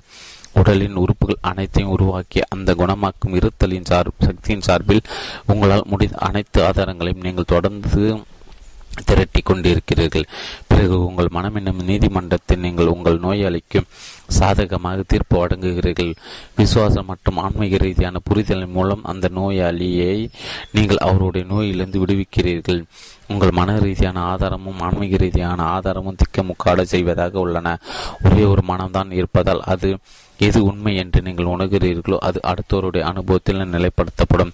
அனைத்து தனிநபர்களுக்கும் பொதுவாக ஒரே ஒரு மனம் மட்டுமே உள்ளது. விவாதத்தை வென்ற பெண் சமீபத்தில் என்னுடைய வானொலி நிகழ்ச்சி தவறாமல் கெட்டு வந்த லாஸ் ஏஞ்சலிஸ் நகரைச் சேர்ந்த ஒரு பெண் நியூயார்க் நகரில் தீவிர நோயால் பாதிக்கப்பட்டிருந்த தன் தயாருக்காக பிரார்த்தனை செய்தார். அவர் பின்வருமாறு பிரார்த்தித்தார் கடவுள் தான் ஒரே இருத்தல். அவர் தான் ஒரே சக்தி. இந்த இருத்தலும் சக்தி என் தாயார் இருக்கும் இடத்தில் நிலை கொண்டிருக்கின்றன கடவுள் தான் என் தாயாரின் ஜீவன். அந்த ஜீவன் இப்போது என் தாயாரின் ஜீவனாக இருக்கிறது. என் தாயாரின் உடல்நிலை அவருடைய சிந்தனை வாழ்க்கையின் ஒரு பிரதிபலிப்பே. திரையின் மீது விழ நிழல்களை போன்றது. அது அந்த திரையில் தெரியும் காட்சிகளை மாற்ற வேண்டும் என்றால் அதில் விழ செய்யப்படும் காட்சிகள் மாற்றப்பட வேண்டும் என்பதை நான் அறிவேன். என் தாயார் முழுமையாகவும் இணக்கமாகவும் கச்சிதமான ஆரோக்கியத்துடன் இருப்பது போன்ற ஒரு காட்சி நான் இப்போது என் சொந்த மனதில் உருவாக்குகிறேன். என் தாயாரின் உடலையும் அதன் அனைத்து உறுப்புகளையும் உருவாக்கிய குணமாக்கும் இருத்தல் இப்போது அவருடைய உடலின் ஒவ்வொரு அணுவையும் நிரப்பிக் கொண்டிருக்கிறது. கடவுளின் அமைதி என்னும் நதியில் என் தாயாரின் அணுக்கள் ஒவ்வொன்றையும் ஊடாக பாய்ந்து கொண்டிருக்கிறது. அவருக்கு சிகிச்சை அளிக்கும் மருத்துவர்கள் தெய்வீகமான முறையில் வழி நடத்தப்படுகின்றன இயக்கப்படுகின்றனர். என் தாயாரை தொடுகின்ற ஒவ்வொருவரையும் கடவுளின் தெய்வீக இருத்தல் வழிகாட்டு வழி நடத்துகிறது. என் தாயாரை ஆட்டிவித்துக் கொண்டிருக்கும் நோய் நிரந்தரமானது அல்ல. முடிவில்லா அன்பு மற்றும் வாழ்க்கை கோட்பாட்டுடன் என்னை நான் இசைப்படுத்திக் கொள்கிறேன் இணக்கமும் ஆரோக்கியமும் அமைதியும் இப்போது என் தாயாரின் உடலில் வெளிப்படுத்தப்பட்டு கொண்டிருக்கின்றன. எங்கு நீக்க மர நிறைந்திருக்கும் கடவுளின் சக்தியை யாராலும் எதிர்த்து நிற்க முடியாது. கடவுளின் குணமாக்கும் இருத்தல் இப்போது என் தாயாரின் ஊடாக பாய்ந்து கொண்டிருக்கிறது. ஒரு சில நாட்களுக்கு பிறகு அப்பெண்ணின் தாயார் அதிர்ச்சிக்கத்தக்க விதத்தில் குணமடைந்தார். இதை கண்டு வியந்த மருத்துவர்கள் கடவுள் மீது அப்பெண் கொண்டிருந்த அளப்பரிய விசுவாசம் குறித்து அவரை பாராட்டினார். அப்பெண் செய்த பிரார்த்தனை மனதின் படைப்பு விதியை முடுக்கிவிட்டது. அது அவருடைய தாயாரின் உடலில் கச்சிதமான ஆரோக்கியத்தையும் இணக்கத்தையும் உருவாக்கியது. ஒரே ஒரு மனம் மட்டும் இருப்பதால் என் தாயாரின் விஷயத்தில் எது உண்மை என்று அப்பெண் உணர்ந்தாரோ அது அவருடைய தாயாரின் அனுபவத்தில் நிலைப்படுத்தப்பட்டது. பரிபூர்ணமான பிரார்த்தனை சிகிச்சை முறை. இந்த வகையான பிரார்த்தனை சிகிச்சை செய்யும் நபர் நோயாளியின் பெயரை குறிப்பிட்டு நோயாளியின் பெயர் ஜான் என்று வைத்துக் கொள்வோம் கடவுளின் இயல்பையும் பண்பு நலங்களும் பற்றிய அமைதியாக சிந்திக்கிறார். கடவுளின் எல்லையில் அன்பு கொண்டவர் முற்றிலும் ஆனந்தமயமானவர். அமைதியும் எல்லையெல்லாம் ஞானமும் கொண்டவர். முழுமையான இணக்கம் விவரிக்க முடியாத அழகும் நிறைந்தவர் என்றெல்லாம் அவர் கடவுளை பற்றி நினைக்கின்றார். அவர் இவ்வாறு அமைதியாக சிந்திக்கும் போது அவருடைய ஆக விழிப்பு நிலை ஒரு புதிய ஆன்மீக அலைவரிசைக்கு உயர்த்தப்படுகிறது. இந்நிலையில் கடவுளின் அன்பு பெருகாடலானது ஜானின் மனதிலும் உடலிலும் தன்னோடு இசைவற்று கொண்டு இசைவற்று இருக்கும் அனைத்தையும் கரைத்து கொண்டிருக்கிறது. கடவுளின் சக்தியும் அன்பும் இப்போது ஜானின் மீது குவிக்கப்பட்டிருப்பதாகவும் அவரை தொந்தரவு செய்து கொண்டிருக்கும் நோய் இப்போது தெய்வீக அன்பால் கரைக்கப்பட்டு கொண்டிருப்பதாக அவர் உணர்கிறார். நவீன ஒளியலை சிகிச்சை பரிபூர்ணமான பிரார்த்தனை சிகிச்சை முறையில் நவீன ஒளியலை சிகிச்சையோடு ஒப்பிடலாம். லாஸ் ஏஞ்சலிஸ் நகரைச் சேர்ந்த ஒரு பிரபல மருத்துவர் சமீபத்தில் இது எனக்கு காட்டினார். அவரிடம் ஒரு அல்ட்ரா சவுண்ட் அலை அலையந்திரம் இருக்கிறது. அதிவேகத்தில் இயங்கிட்டு அதை கொண்டு உடலின் எந்த பகுதியை நோக்கி வேண்டுமானால் ஒளி அலைகளை அனுப்ப முடியும். இந்த ஒளி அலைகளை கட்டுப்படுத்த முடியும். முட்டுகளில் அளவுக்கு அதிகமாக படிந்திருக்கும் சுண்ணாம்பை கரைப்பதிலும் இன்னும் பல தீவிரமான பிரச்சனைகளை குணப்படுத்துவதிலும் இந்த இயந்திரம் அற்புதமான விலைகளை கொடுத்ததாக அந்த மருத்துவர் என்னிடம் கூறினார்.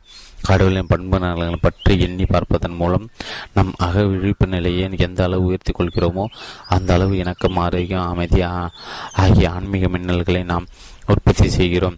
பரிபூர்ண பிரார்த்தனை சிகிச்சையை தொடர்ந்து பல உடனடியான குணமாதல்கள் நிகழ்கின்றன. ஆணை வழிமுறை நீங்கள் கூறுகின்ற வார்த்தைகளை பின்னால் இருக்கின்ற உணர்ச்சிகள் மற்றும் விசுவாசத்திற்கு ஏற்ப அந்த வார்த்தைகளுக்கு சக்தி கிடைக்கிறது. இவ்வுலகை இயக்கி கொண்டிருக்கின்ற சக்தி நம்முடைய சார்பில் இயங்கிக் கொண்டிருக்கிறது. நம் வார்த்தைகளை தூக்கி நிறுத்துகிறது என்பதை நாம் உணரும்போது நம் தன்னம்பிக்கை மன உறுதியும் அதிகரிக்கின்றன. சக்திக்கு சக்தி சக்தி கூட்ட நாம் இங்கு முயற்சிக்கவில்லை. எனவே அளவுக்கு அதிகமான முயற்சி கட்டாயப்படுத்துதலோ மன போராட்டமோ இருக்கக்கூடாது. ஒரு இளம் பெண்ணுக்கு அடிக்கடி தொலைபேசி அழைப்பு விடுத்து ஒருவன் அவளை தொந்தரவு செய்து கொண்டே இருந்தான். தன்னுடைய தன்னுடன் வெளியிடங்களுக்கு வாழுமாறு அவளை கட்டாயப்படுத்தினான். அவளோட அலுவலகத்திற்கு சென்று அவளை அடிக்கடி சந்தித்தான். அவனிடமிருந்து எப்படி தப்புவது என்று அவளுக்கு தெரியவில்லை. அவள் கீழ்கண்டவாறு கட்டளையிட்டான் நான் அவனை கடவுளிடம் விடுகிறேன். அவன் தனக்குரிய இடத்தில் இருக்கட்டும். அவன் சுதந்திரமாக இருக்கிறான். அவனும் சுதந்திரம் நான் சுதந்திரமாக இருக்கிறேன். அவனும் சுதந்திரமாக இருக்கிறான். நான் இந்த வார்த்தை முடிவில்லா மனதிடன் விடுவிக்கிறேன். கடவுள் மனம் அது இந்த ஒரே சக்தி தான் இயங்கிக் கொண்டிருக்கிறது. அது என் பிரச்சனையை தீர்க்கிறது. நான் இதை ஆணையிட்டு விட்டேன். இது நிச்சயம் நடந்தே தீரும். அவள் இவ்வாறு சில நாட்கள் கூறிய பிறகு அந்த நிலைஞ்சன் திடீரென்று அவளுடைய வாழ்விலிருந்து மறைந்து விட்டான். அதன் பிறகு அவள் அவனை ஒருபோதும் பார்க்கவில்லை. இந்த பூமி அவனை முற்றிலுமாக விழுங்கிவிட்டது போல எனக்கு தோன்றியது என்று அவள் கூறினாள். ஒரு பாதிரியார் ஒரு காரை பற்ற விதம். மிகவும் போராடி கொண்டிருந்த ஒரு இளம் பாதிரியார் சமீபத்தில் நான் சந்தித்தேன். அவருக்கு ஒரு கார் வேண்டியிருந்தது. எனவே அவர் பின்வருமாறு கட்டளையிட்டார். இவ்வுலகில் உள்ள வாகனங்களுடன் நான் ஒன்று கலந்திருக்கிறேன். அவை அனைத்துமே கடவுளின் யோசனை தான் அவை வாகனங்களாக உருப்பெற்றுள்ளன. என் வேலைக்கு உகந்த ஒரு பொருத்தமான காரை முடிவில்லா மனம் எனக்கு வெளிப்படுத்த வேண்டும் என்று நான் ஆணையிடுகிறேன். நான் ஆண்மானத்தை ஆழமாக நம்புகிறேன். என் விருப்பத்தை எப்படி நிறைவேற்றுவது என்று அதற்கு தெரியும். அதன் பிறகு நடந்த சமம் மிகவும் சுவாரஸ்யமானது. அவருடைய தேவாலயத்தை சேர்ந்த உறுப்பினர்கள் அவருக்கு தெரியாமல் ரகசியமாக பணம் திரட்டி அவருக்காக ஒரு புதிய கார் ஒன்றை வாங்கினார். ஒரு நாள் அவர் சொற்பொழிவாற்றி முடித்த பிறகு அவர்கள் அவரை அணுகி உங்களுக்கு ஒரு அதிர்ச்சி ஒரு ஆச்சரியம் காத்திருக்கிறது என்று அவரிடம் கூறினார். பிறகு அந்த புதிய காரை அவர்களுக்கு அவர்கள் அவருக்கு வழங்கினார் ஆனால் அவர் ஆச்சரியப்படவில்லை. ஏனெனில் தன் ஆழ்மனம் தன் தேவை நிறைவேற்றும் என்பதை அவர் அறிந்திருந்தார். அவர் தன் சொந்த மனத்தில் உண்மை ஏற்று என்று ஏற்றுக்கொண்டிருந்த விஷயத்தை நிறைவேற்றும் விதத்தில் முடிவில்லா மனம் அந்த உறுப்பினர்களின் மனங்களில் செயல்பட்டது. உங்கள் பிரார்த்தனைக்கு எப்படி விடை அளிக்கப்படும் என்பது உங்களுக்கு தெரியாது. ஒரு கார் வாங்குகின்ற வாங்குவதற்கு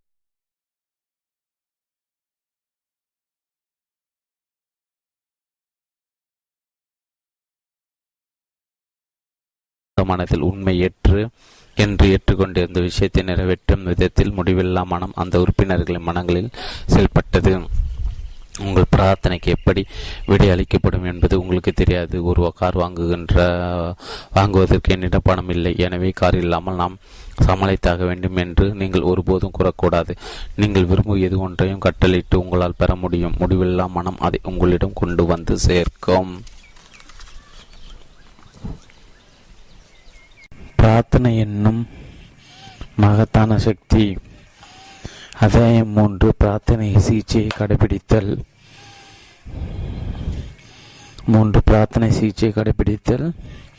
உண்மையில் ஆன்மீக ரீதியாக பின்னி நீக்குபவர். அது குறித்து தீவிரமாக சிந்திக்க வேண்டும். ஆன்மீக ரீதியான பின்னி நீக்கமும் விசுவாசத்தின் அடிப்படையிலான பின்னி நீக்கமும் ஒன்றல்ல. விசுவாசத்தின் அடிப்படையில் நோயாளிகளை குணப்படுத்துவர். அச்செயல்முறையில் உள்ளடக்கி இருக்கின்ற சக்திகள் குறித்த அறிவுபூர்வமான புரிதல் இல்லாமல் குணப்படுத்துகிறார் குணமாக்குவதற்கான ஒரு சிறப்பு சக்தி தனக்கு இருப்பதாக அவர் முழங்கக்கூடும்.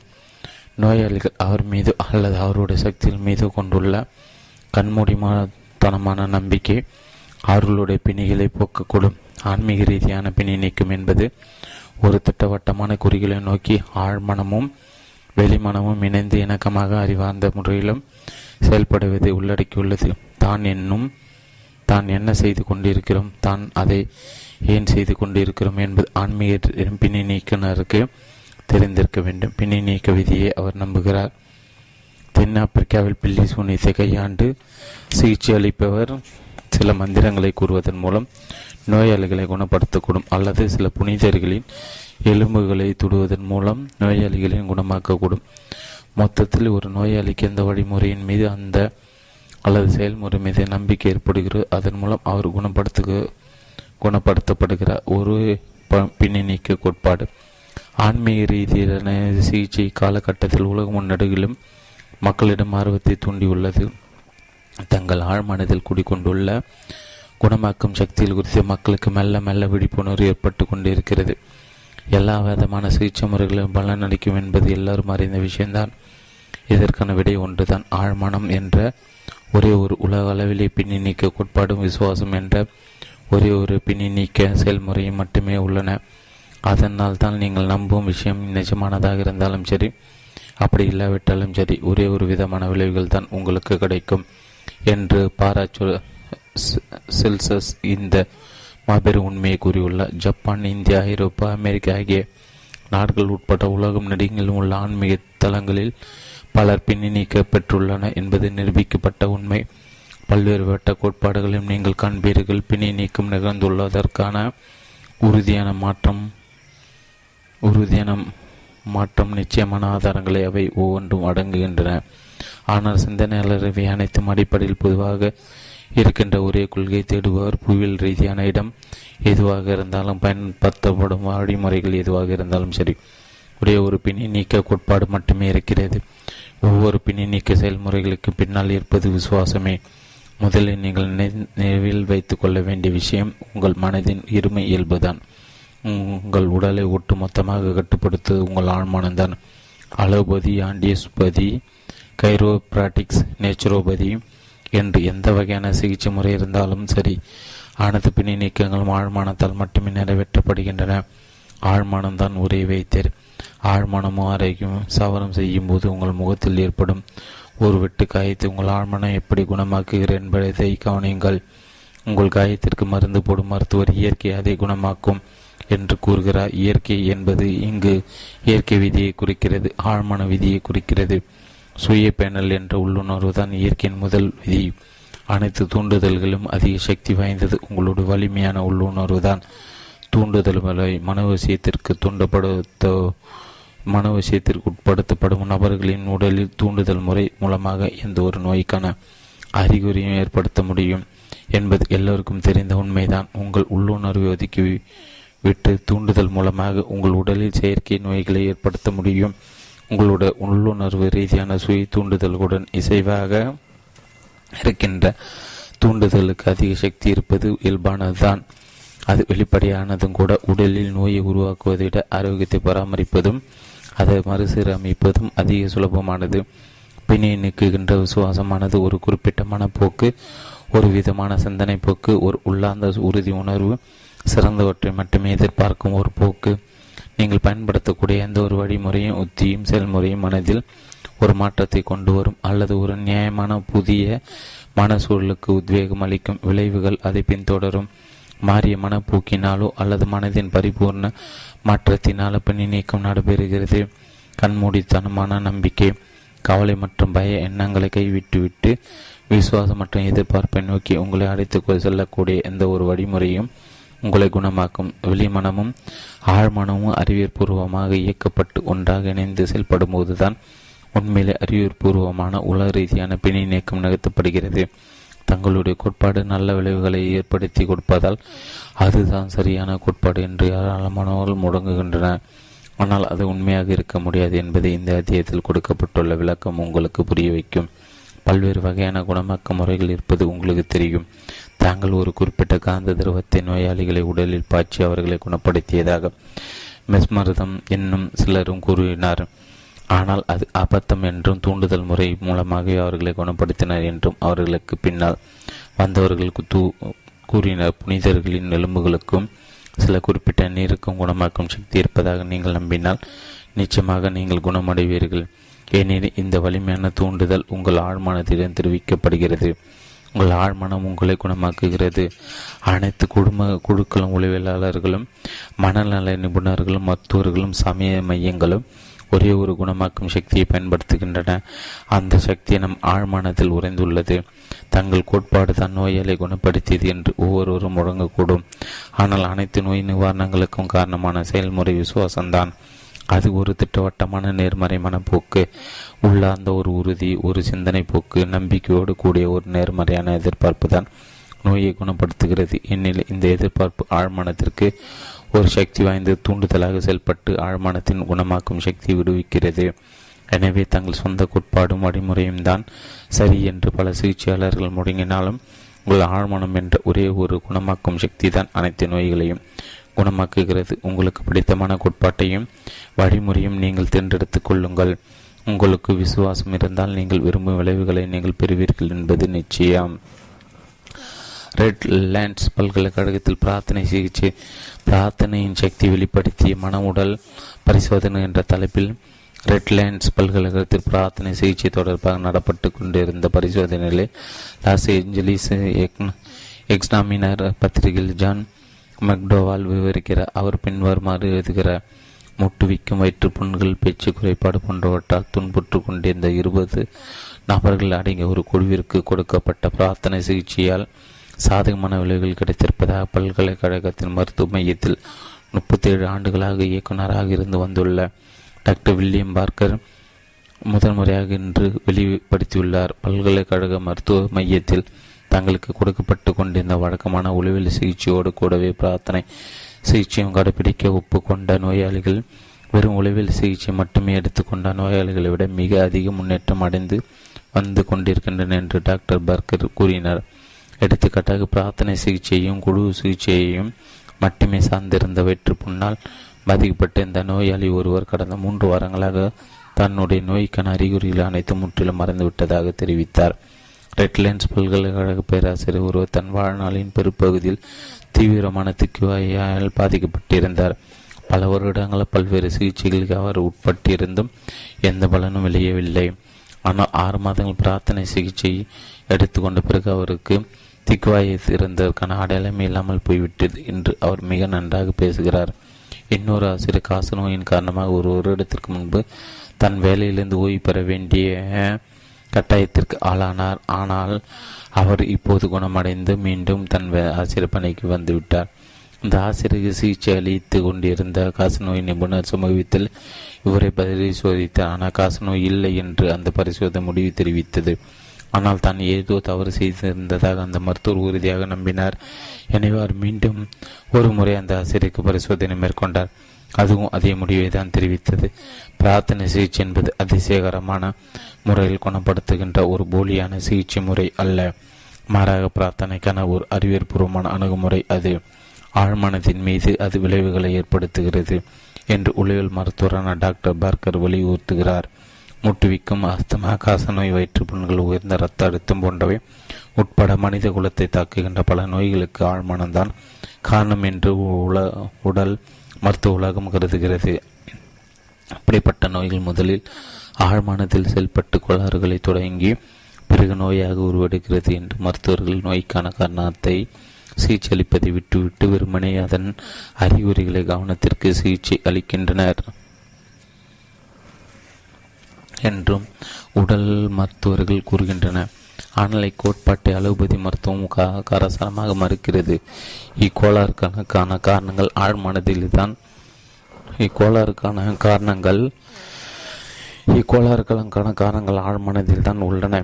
எனவே பிரார்த்தனை சிகிச்சை என்பது அக்காரணங்களை தாக்கி அவற்றை களைவதற்கு மனநல சிகிச்சை மூலமாக மேற்கொள்ளப்படும் என்று ஒரு முயற்சி என்று டாக்டர் பர்கர் கூறுகிறார். நான்கு அடிப்படை ஆளுமை பிரச்சினை தான் ஆழ்மனதை தவறாக போகின்ற அனைத்திற்குமான மூல காரணம். பயம் வெறுப்பு குற்ற உணர்வு தாழ்வு மனப்பான்மை ஆகியவைதான் அவை என்று டாக்டர் பர்கர் கூறுகிறார். ரெட்லேண்ட்ஸ் பல்கலைக்கழகத்தில் நடத்தப்படும் பிரார்த்தனை சிகிச்சை பரிசோதனைகளை அவற்றுக்கு உட்படுகின்ற நோயாளிகளிடம் பல உளவியல் சோதனைகள் நடத்தப்பட்டு அவற்றின் மூலமாக நான்கு அந்த நான்கு அடிப்படை பிரச்சனைகளும் முதலில் வெளியே கொண்டு வரப்படுகின்றன. அதைத் தொடர்ந்து வாரத்திற்கு ஒரு முறை அவர்கள் ஒரு குழு சிகிச்சையில் பங்கு கொள்கின்றனர். தொண்ணூறு நிமிடங்கள் நடைபெறும் சிகிச்சையில் அவர்கள் தங்கள் பிரச்சனைகளை பற்றி பேசுகின்றனர். இந்த சந்திப்பு கூட்டத்தில் முன்பு பரிசோதனைகள் வாயிலாக கண்டுபிடிக்கப்பட்ட ஆளுமை பிரச்சனை ஏதோ ஒன்று குறித்த ஒரு மோசமான அம்சம் பற்றிய தகவல் ஒட்டப்பட்ட ஒரு உறவில் ஒவ்வொரு நோயாளிக்கும் கொடுக்கப்படுகிறது. வீட்டிற்கு வந்தவுடன் நோயாளிகள் அந்த உறவை உரையை திறந்து பார்த்துவிட்டு தங்கள் ஆளுமையின் இன்னொரு மோசமான அம்சத்தை பற்றி தெரிந்து கொள்கின்றன. பிறகு அடுத்த சந்தி சந்திப்பு கூட்டத்திற்கு செல்லும் வரை தினமும் பிரார்த்தனை மூலமாக அந்த குறிப்பிட்ட பிரச்சனைக்கு தீர்வு காண்பதில் அவர்கள் மும்பரமாகின்றன அவர்களுக்கு ஒரே ஒரு கட்டாயம் மட்டுமே இருந்தது.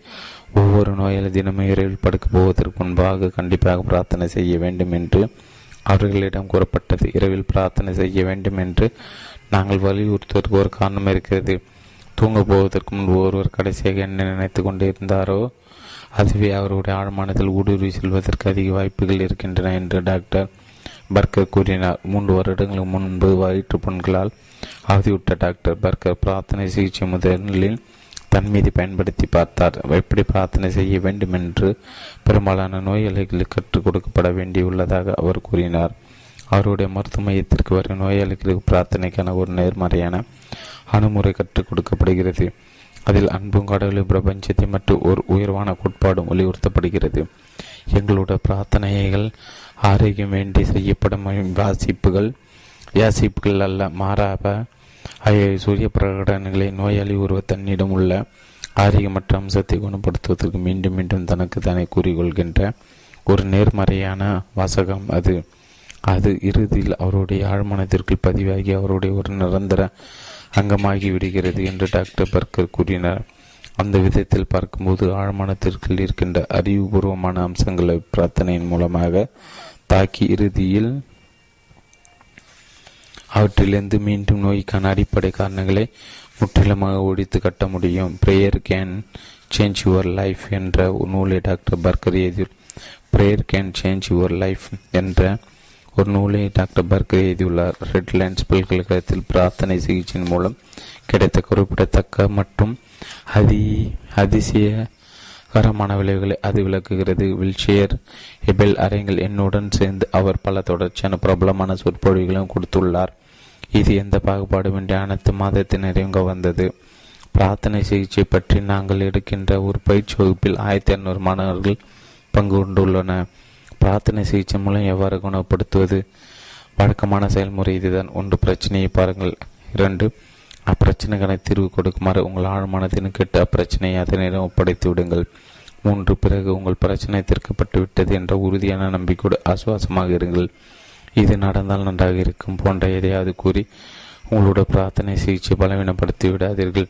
உங்கள் ஆழ்மானத்தின் வாயிலாக உங்கள் வெளிமனம் தங்களிடம் கொடுக்கப்படுகின்ற செய்தியை உங்கள் உடலின் அணுக்களை விசுவாசத்துடன் நேர்மையாக பின்பற்றும். ஆரோக்கியம் உங்கள் வசமாகி விட்டதாக நம்புங்கள். எனக்கும் உங்கள் வசமாகி விட்டதாக நம்புங்கள். ஆனால் அளவுக்கு அதிகமான தன்னம்பிக்கையும் அளவுக்கு அதிகமான முயற்சியும் தோல்விக்கான காரணங்களாக அமையும். ஆரோக்கியம் பற்றிய யோசனையை உங்கள் ஆழ்மனதிடம் ஒப்படைத்துவிட்டு நீங்கள் ஆசுவாசமாக இருங்கள். பொறுப்பிலிருந்து விலகிக் கொள்ளுங்கள். உங்கள் சூழல்களையும் சூழ்நிலைகளையும் பார்த்து இதுவும் கடந்து போகும் என்று கூறுங்கள். ஆசுவாசமாக இருப்பதன் மூலம் நீங்கள் உங்கள் ஆழ்மனத்தில் பதிவுகளை ஏற்படுத்துகிறீர்கள். உங்கள் ஆழ்மனம் உங்கள் யோசனை ஏற்றுக்கொண்டு அதை யதார்த்தமாக்குகிறது. வாழ்க்கையை நோக்கி போவதுதான் ஆழ்மனதின் நோப்போக்கு மனிதன் உடல் அவனுடைய உள்ளார்ந்த மனதின் செயல்பாடுகளை சித்தரிக்கிறது. நம்முடைய உண்மையான சக்திகள் நம்முடைய ஆழ்மனதில் தான் குடிக்கொண்டுள்ளன ஆழ்மனதின் அனைத்து செயல்பாடுகளும் யாருக்கும் தெரியாது. ஏனெனில் அதன் வீழ்ச்சி எல்லையற்றது ஆழ்மானம் எப்படி செயல்படுகிறது என்பதை நம்மால் இயன்ற அளவு தெரிந்து கொண்டு பிறகு அதை நாம் அதற்கு ஏற்றாற் போல செயல்படுத்துகிறோம். நம் உடலை நாம் தொந்தரவு செய்யாமல் விட்டுவிட்டால் அதை நலமாக வைத்துக் கொள்வதற்கு ஒரு பேரறிவு இருக்கிறது. புறத்தோட்டங்களின் அடிப்படையில் அமைந்த ஐம்புலன்களின் ஆதாரத்தை கொண்டு வெளிமனம் எப்போதும் குறுக்கிட்டு கொண்டே இருக்கிறது. இது பொய்யான நம்பிக்கைகளுக்கும் பயங்களுக்கும் அபிப்பிராயங்களுக்கும் விட்டு செல்கிறது. நம்முடைய வளர்ப்பின் மூலமாக பயம் பொய்யான நம்பிக்கைகளும் எதிர்மறை எண்ணங்களும் ஆழ்மனத்தில் பதிய வைக்கப்படும் போது தனக்கு கொடுக்கப்பட்ட பதிவுகள் ஏற்றபடி செயல்படுவதை தவிர அதற்கு வேறு எந்த வழியும் இல்லை. உங்கள் உங்கள் ஆழ்மனம் உங்கள் நலனுக்காகவே தொடர்ந்து செயல்பட்டு கொண்டிருக்கிறது. அனைத்திற்கும் பின்னால் உள்ள உள்ளார்ந்த இணக்க கோட்பாட்டை அது பிரதிபலிக்கிறது. அவ்வளவாக கல்வியறிவு பெற்றிராத ஆனால் தங்கள் ஆழ்மனதின் சக்தியை எவ்வாறு உச்சபட்சமாக பயன்படுத்த வேண்டும் என்பதை நன்றாக அறிந்திருந்த எடிசன் கார்பர் ஐன்ஸ்டீன் மற்றும் பலரது படைப்புகளை ஆய்வு செய்யுங்கள். உங்கள் மீது நம்பிக்கை வையுங்கள். உங்களால் பார்க்க முடியாத ஒன்றை உங்களால் நம்ப முடியா விட்டால் உங்களால் வெகு தூரம் செல்ல முடியாது. நான் அன்பை பார்ப்பதில்லை ஆனால் நான் அதை ஆனால் அதை நான் உணர்கிறேன். நான் அழகை பார்ப்பதில்லை ஆனால் அதை வெளிப்பாடுகளை நான் பார்க்கிறேன். ஆழ்மனத்தின் சக்தியின் மீது நமக்கு நம்பிக்கையும் இல்லாமல் இருப்பதால் நாம் தோற்று போவதற்கான மிகப்பெரிய காரணம். உங்கள் உள்ளார்ந்த சக்திகளை அறிந்து கொள்ளுங்கள். நீங்கள் கச்சிதமானவர் என்று உங்களுக்கு தெரியும். ஆனால் அதை வெளிக்கொண்டு வர முடியாவிட்டால் என்ன பயன்? சுய உணர்தலும் அதனோட தொடர்புற உணர்ச்சியும் தான் நீங்கள் உணமாவதற்கான ஒரே தெருவுகள். உங்கள் மனதையும் அதை எப்படி பயன்படுத்த வேண்டும் என்பதையும் அறிந்து கொள்ளுங்கள். அளவுக்கு அதிகமாக முயற்சிக்காதீர்கள். தன் வீட்டில் இருந்த வெந்நீர் உலையை பழுது பார்க்க வந்த மெக்கானிக் அந்த வேலைக்காக இரநூறு டாலர்கள் கட்டணம் கேட்டபோது அது அதிகம் என்று கூறி அதன் உரிமையில் அவனோடு சண்டையிட்டார். அதற்கு அந்த மெக்கானிக் உங்கள் உலையில் ஒரு போல்ட்டை பொருத்தியதற்கு வெறும் ஐந்து சென்ட்டுகள் தான் நான் வசூலித்தேன். ஆனால் மீதி ஆயிரத்தி தொ நூற்றி தொண்ணூற்றி ஒன்பது பாயிண்ட் நைன்டி ஃபைவ் டாலர்கள் பணத்தை உங்கள் உலையில் என்ன பிரச்சனை என்பதை நான் அறிந்திருப்பதற்காக நான் வந்து வசூலித்தேன் என்று பதிலளித்தான். அதேபோல் உங்கள் ஆழ்மானதான் முதன்மை மெக்கானிக்கி. அதற்கெல்லாம் தெரியும் உங்கள் உடலில் எந்த ஒரு உறுப்பையும் குணப்படுத்துவதற்கும் உங்கள் விவகாரங்களுக்காக கையாள்வதற்குமான வழிகள் அதற்கு நன்றாக தெரியும் ஆரோக்கியம் வேண்டும் என்று நீங்கள் கட்டளையிட்டால் உங்கள் ஆழ்மனம் அதற்கு அதை உங்களுக்கு பெற்றுத்தரும். ஆனால் நீங்கள் ஆசுவாசமாக இருக்க வேண்டும் அதுதான் இங்கு முக்கியம். அளவுக்கு அதிகமான முயற்சி பலன் அளிக்காது உங்கள் விருப்பம் நிறைவேறும் என்பதை மட்டும் நீங்கள் அறிந்திருந்தால் போதும். அது எப்படி நிகழும்? அதற்கு என்னவெல்லாம் தேவையாகியவற்றை பற்றி நீங்கள் கவலைப்பட தேவையில்லை. ஆரோக்கியம் பொருளாதார வேலை என்று உங்கள் பிரச்சனை எது தொடர்பாக இருந்தாலும் சரி அதற்கு ஒரு மகிழ்ச்சியான தீர்வு உங்களுக்கு கிடைக்கும் என்று நம்புங்கள். அத்தீர்வுக்கு கிடைத்துவிட்டது போல இப்போதே உணருங்கள். உங்கள் ஆழ்மனம் சிறப்பாக செயல்படுவதற்கு உங்கள் உணர்வு மிக அவசியமானது.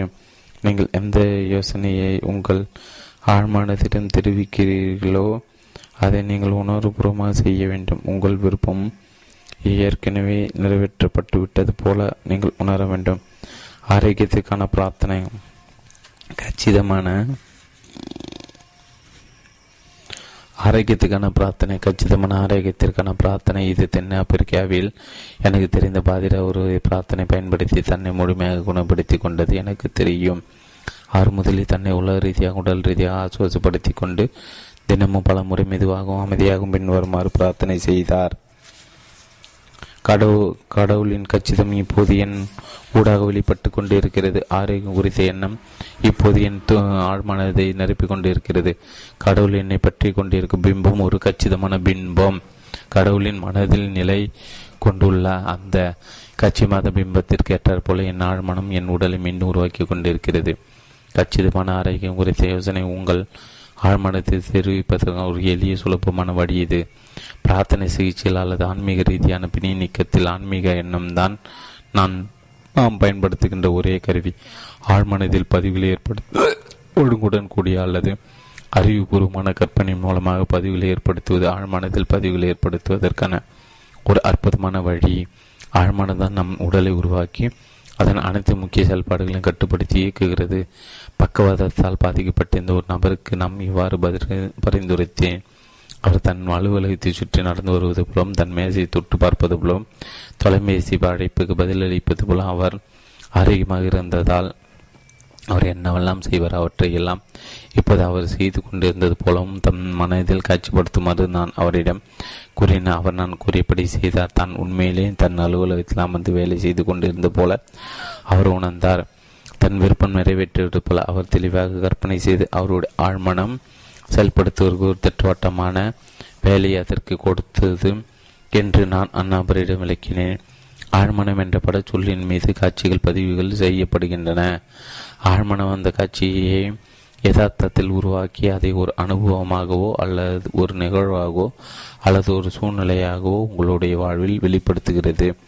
பக்கவாதத்தால் பாதிக்கப்பட்டிருந்த அந்நபர் இவ்வாறு தினமும் தன் ஆழ்மானத்தின் மீது பதிவுகளை ஏற்படுத்தி வந்திருந்த நிலை திடீரென்று ஒரு நாள் அவருடைய வீட்டை தொலைபேசி மணி ஒழித்தது அந்த நேரத்தில் அவருடைய மனை செவிலியும் வெளியே சென்றிருந்தனர். தொலைபேசி அவர் இருந்த இடத்திலிருந்து பனிரெண்டு அடி தூரத்தில் இருந்தது. ஆனால் அவர் எப்படியோ அதை அடைந்து அதற்கு பதிலளித்தார். அக்காலத்தில் அவருக்கு முழுமையாக குணமாக்கிவிட்டிருந்தது இருந்தது என்பதை அவரது மனைவி உணர்ந்தார். அந்நபர் என் எந்த விஷயத்தின் மீது தன் மனதை ஒருமுகப்படுத்தியிருந்தாரோ ஆழ்மனத்தின் குணமாக்கும் சக்தி அந்த விஷயத்தை நோக்கி பாய்ந்து சென்று அவருடைய நோயை குணப்படுத்தியது உளவில் ரீதியாக பார்த்தால் அவருடைய மனக்காட்சி அவருடைய மனத்தின் இருட்டறையில் உருவாக்கப்பட்டது. அதைத் தொடர்ந்து அவர் பரிபூர்வமாக கூட அடைந்தார் அவர் பக்கவாதத்தால் பாதிக்கப்பட்டிருந்த சமயத்தில் அவருடைய மனதில் ஒரு தடை இருந்தது. மூளை அணைப்பும் சமிகைச்சில் அவர்களுடைய கால்கள் சென்று அடைவதை அல்ல அது தடுத்தது. எனவேதான் தன்னால் நடக்க முடியவில்லை என்று அந்நபர் கூறினார். தனக்குள் இருந்த குணமாக்கும் சக்தியின் மீது அவர் தன் கவனத்தை திருப்பிய போது அந்த சக்தி அவரின் ஊடாக பாய்ந்து சென்று அவரை குணப்படுத்தியது. நீங்கள் கேட்பது கிடைக்கும் என்ற நம்பிக்கையோடு நீங்கள் பிரார்த்தனை செய்யும் போது அதை நிச்சயமாக நீங்கள் பெறுவீர்கள் என்று பைபிள் கூறுகிறது. ஒன்று உண்மை என்று ஏற்றுக்கொள்வதுதான் நம்பிக்கை. நீங்கள் இந்த மனநிலை தக்க வைத்துக் கொள்ளும் போது உங்கள் பிரார்த்தனைக்கு விடையளிக்கப்பட்டு விட்டது போன்ற ஒரு பேரானந்த நிலையை நீங்கள் அனுபவிப்பீர்கள். பேர்ட்ஸ் நோயை குணமானது. நாட்டிலா சென்ற ஒரு பத்திரு பேர்ட்ஸ் நோயால் பாதிக்கப்பட்ட இந்த ஒரு இளைஞர் அதிசயமான முறையில் குணமடைந்ததை பற்றிய ஒரு கட்டுரையை நான் படித்தேன். முதுகு தண்டில் ஏற்படும். காசநோய் அது இண்டியானா போலீஸ் நகரைச் சேர்ந்த அவருடைய பெயர் ஃப்ரெட்ரிக் இலியஸ் ஆண்ட்ரோஸ். பின்னாளில் அவர் ஒரு அவர் கேன்ஸ் கேன்சஸ் நகரில் ஒரு பாதிரானார் அவருடைய நோய் குணப்படுத்த முடியாதது என்று அவருடைய மருத்துவர் உறுதியாக கூறினார் ஆனால் அந்த இளைஞர் அதை ஒதுக்கி தள்ளிவிட்டு பிரார்த்தனை செய்ய தொடங்கினார்.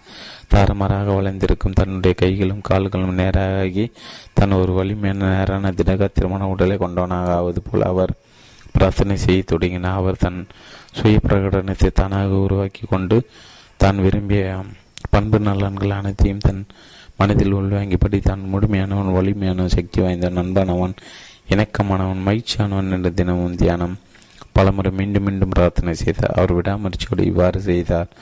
இரவில் தூங்கப் போவதற்கு முன்பு காலையில் கண்வெடித்த உடனேயும் அவருடைய உடல் ஓதோடுகள் இந்த பிரார்த்தனை தான் உச்சரித்தன. அன்பும் இணக்கமும் ஆகிய எண்ணங்களை எண்ணியதன் மூலம் அவர் மற்றவர்களுக்காக பிரார்த்தனை செய்தார்.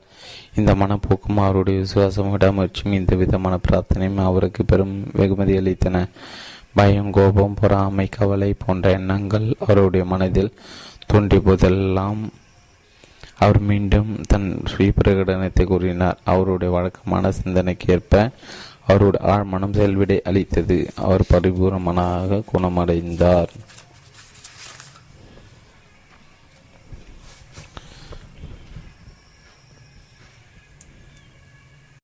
பிரார்த்தனை என்ன மகத்தான சக்தி. பிரார்த்தனை என்னும் மகத்தான சக்தி நான்கு பிரார்த்தனை எப்படி வேலை செய்கிறது? என் மனம் மிகவும் காயப்பட்டுள்ளது. என்னால் இதிலிருந்து மீள முடியவில்லை. என்னால் எதை வேண்டுமானால் மன்னித்து விட முடியும். ஆனால் இதை என்னால் ஒருபோது மன்னிக்க முடியாது. வேதன் மேல் வேதனையாக வந்து கொண்டே இருக்கிறது. இதான உச்சகட்ட வேதனை போன்ற பேச்சுக்கண்ண உங்களில் பலர் கிட்டிருக்கக்கூடும் நம்முடைய சொந்த எண்ணம் தான் ஒரு படைப்பு சக்தியும். எனவே நம் நம் நம் சொந்த எண்ணங்களாலும் நம் சொந்த மனதின் அசைவுகளாலும் கையப்படுகிறோம். நேர்மறையாகவோ அல்லது எதிர்மறையாகவோ எதிர் வினையாட்டம் சக்தி ஒரு தனி நபருக்கும் இருக்கிறது. அடுத்தவர் கூறுகின்ற ஒரு விஷயமோ அல்லது அவர் செய்கின்ற ஒரு விஷயமோ உங்களை காயப்படுத்துவதில்லை. மாறாக அதற்கு நீங்கள் எப்படி எதிர்வினை ஆற்றுகிறீர்கள் என்பதுதான் உங்களை காயப்படுத்துகிறது. மற்றவர்களுடைய தூண்டுதல்களாம் வார்த்தைகளாம் நமக்கான சூழல்களை உருவாக்க முடியாது. நம்ம அந்த மன தூண்டுதல்கள் ஏற்றுக்கொண்டு அவற்றுக்கு நம் மன ரீதியான ஒப்புதலை கொடுத்தால் மட்டுமே அத்தூண்டுதல்களால் நம் மீது தாக்கம் ஏற்படுத்த முடியும். இது உங்கள் மனம் சார்ந்த விஷயம். உங்கள் மனம் மட்டுமே ஒரு படைப்பு தளம். நீங்கள் விரும்பினால் உங்களால் ஆக்கப்பூர்வமாகவோ அல்லது அழிவுபூர்வமாகவோ சிந்திக்க முடியும். நீங்கள் எவ்வாறு சிந்திப்பீர்கள் என்று எவ்வாறு எதிர்வினை ஆற்றுவீர்கள் என்பதை தென்றெடுப்பதற்கு முழு சுதந்திரம் உங்களுக்கு இருக்கிறது. குறிகாரியின் கணிப்பு நான் வாழ்ந்துள்ள பல நாடுகள் இந்தியாவும் ஒன்று. அங்கு வசித்த என்னுடைய உறவினர் ஒருவர் தன் நண்பர் ஒருவர் பெற்ற கதை என்னிடம் கூறினார். அந்த நண்பர் ஒரு குறிகாரியிடம் சென்றிருந்தார். அடுத்த அமாவாசையில் ஒரு தீவிர மாரடைப்பினால் அவர் இறந்து விடுவார் என்று அந்த குறிகாரி அவரிடம் கூறினார். அவள் கணித்தது போல அவர் இறந்துவிட்டார் இந்த குறிகாரிக்கு ஏதோ ஒரு வினோதமான சக்தி இருந்ததாகவும் அவளால் ஒருவருக்கும் நல்லது செய்ய முடியும் கெட்டதும் செய்ய முடியும் என்று என் உறவினர் என்னிடம் கூறினார் இத்தகைய முட்டாள்தனமான நகைப்புக்குரிய மூட நம்பிக்கை தனமான கதைகளை நம்மில் பலர் கேள்விப்பட்டிருக்கக்கூடும் ஆழ்மனம் எப்படி வேலை செய்யப்படுகிறது என்பது குறித்து நாம் பெற்றுள்ள அறிவின் கண்ணோட்டத்திலிருந்து இதை நாம் ஆய்வு செய்யலாம். வெளிமனம் எதை நம்புகிறதோ ஆழ்மனம் அதை அப்படியே ஏற்றுக்கொண்டு அதன் மீது நடவடிக்கை எடுக்கும். அதாவது நாம் எந்த விஷயங்களை நம்புகிறோமோ அவைதான் நம்முடைய அனைத்து அனுபவங்களையும் உருவாக்குகின்றன. என் உறவினர் நண்பர் அந்த குறிகாரை பார்ப்பதற்கு முன்பு மகிழ்ச்சியாகவும் ஆரோக்கியமாகவும் ஆற்றலோடும் திடகாத்திரமாகவும் வலிமையாகவும் இருந்தார். ஆனால் அந்த குறிகாரி மிக எதிர்மறையான ஒரு கணிப்பை அவருக்கு கொடுத்தது. ஒரு கொடுத்தது ஒரு மனவசிய தூண்டுதலா தூண்டுதலை போல செயல்பட்டது. என் உறவினர் நண்பன் மிகவும் பயந்து போனார் அடுத்த அமாவாசையில் தான் இறந்துவிடும் என்ற விஷயத்தை பற்றி அவர் எப்போதும் சிந்தித்து கொண்டிருந்தார். அவ்விஷயத்தை பற்றி அவர் எல்லோரிடம் பேசினார். சாவதற்கு தான் தயாரானார். இந்த நடவடிக்கை அவருடைய மனதில் நடைபெற்றது. அவருடைய சொந்த எண்ணம் தான் அவரை கொன்றுவிட்டது. தன் பயத்தின் மூலமாகவும் தன் மரணத்தை எதிர்பார்த்ததன் மூலமாகவும் அவர் தன் மரணத்தை தானாகவே வரவழைத்துக் கொண்டார். அவருடைய மரணத்தை கணித்த அந்த குறியாரிக்கு வெட்ட வெளியில் கிடக்கும் ஒரு கல் அல்லது குச்சிக்கு இருக்கும் சக்தியை விட அதிக சக்தி எதுவும் இருக்கவில்லை. அந்த நபரின் மரணத்தை உருவாக்குவதற்கு எந்த சக்தியும் அவளுடைய தூண்டுதலுக்கு இருக்கவில்லை. இறந்து போன அந்நபருக்கு தன் மனதின் விதிகள் தெரிந்திருந்தார் அப்பெண்ணின் எதிர்மறை தூண்டுதலை அவர் முழுமையாக நிராகரித்திருப்பார். அவளுடைய வார்த்தைகளை வெளி செவி சவிப்பதை அவர் தவிர்த்திருப்பார். ஏனெனில் தன் சொந்த எண்ணமும் உணர்வுதான் தன்னை கட்டுப்படுத்தி இயக்குகின்றன என்பதை அவர் அறிந்திருப்பார். ஒரு பெரிய போர்க்கப்பல் மீது தொற்கப்படும் தகர அம்புகளைப் போல அந்த குறியரின் கணிப்பு யாரையும் தாக்காமல் மறைந்து போயிருக்கும். மற்றவர்களுடைய தூண்டுதலுக்கு உங்கள் மீது எந்த சக்தியும் இல்லை. ஆனால் உங்கள் எண்ணங்கள் மூலமாக நீங்கள் தூண்டுதலுக்கு சக்தி அளிக்கிறீர்கள். அடுத்தவருடைய தூண்டுதலுக்கு நீங்கள் உங்கள் மன ரீதியான ஒப்புதலை கொடுத்து அந்த எண்ணத்தை ஊக்குவிக்கும் போது தான் அதில் உங்கள் சொந்த எண்ணமாக ஆகிறது. நீங்கள் தான் சிந்திக்கிறீர்கள் தேர்ந்தெடுப்பதற்கான திறன் உங்களுக்கு உள்ளது என்பதை நினைவில் கொள்ளுங்கள். வாழ்க்கை தேர்ந்தெடுங்கள் அன்பை தேர்ந்தெடுங்கள் ஆரோக்கியத்தை தேர்ந்தெடுங்கள். சிந்திப்பது என்றால் என்ன பொருள்? சிந்திப்பது என்றால் ஒரு பொருள் இன்னொன்று ஒன்றோடும் ஒரு கருத்து இன்னொரு கருத்தோடு ஒப்பிடுவது என்று பொருள். மனிதன் மனதால் சரி என்று மட்டுமே கூற முடிந்தால் பிறகு ஒப்பீடு சாத்தியமில்லை. சிந்திப்பது என்றால் தென்றெடுப்பது என்று பொருள். இரண்டு விஷயங்களுக்கிடையே ஒன்றை தென்றெடுப்பதற்கான சுதந்திரம் உங்களுக்கு இருக்கிறது. அவற்றில் ஒன்றுக்கு நீங்கள் சரி என்று கூறுகிறீர்கள் இன்னொன்றுக்கு முடியாது என்று கூறுகிறீர்கள். எடுத்துக்காட்டாக ஏன் என்று நீங்கள் கேட்கும்போது நீங்கள் ஒரு காரணத்தை தேடுகிறீர்கள். அனைத்து காரண ஆய்வுகளும் ஒன்றை தேர்ந்தெடுப்பதையும் இன்னொன்றை நிராகரிப்பதையும் உள்ளடக்கியுள்ளன. ஒப்புதல் அளிக்கவோ அல்லது நிராகரிக்கவோ உங்கள் மனதிற்கு சக்தி இருந்தால் தவறு ஒன்று தேர்ந்தெடுப்பதோ அல்லது நிராகரிப்பதோ சாத்தியமில்லை. உங்கள் எண்ணங்கள் நேர்மறையாக ஆக்கப்பூர்வமாகவும் இணக்கமாக இருக்கும்போது அனைத்து பயங்களை நிராகரித்துவிட்டு உங்கள் விருப்பம் நிஜமாவது பற்றி நீங்கள் யோசிக்கும் போது நீங்கள் உண்மையிலே சிந்தித்துக் கொண்டிருக்கிறீர்கள்.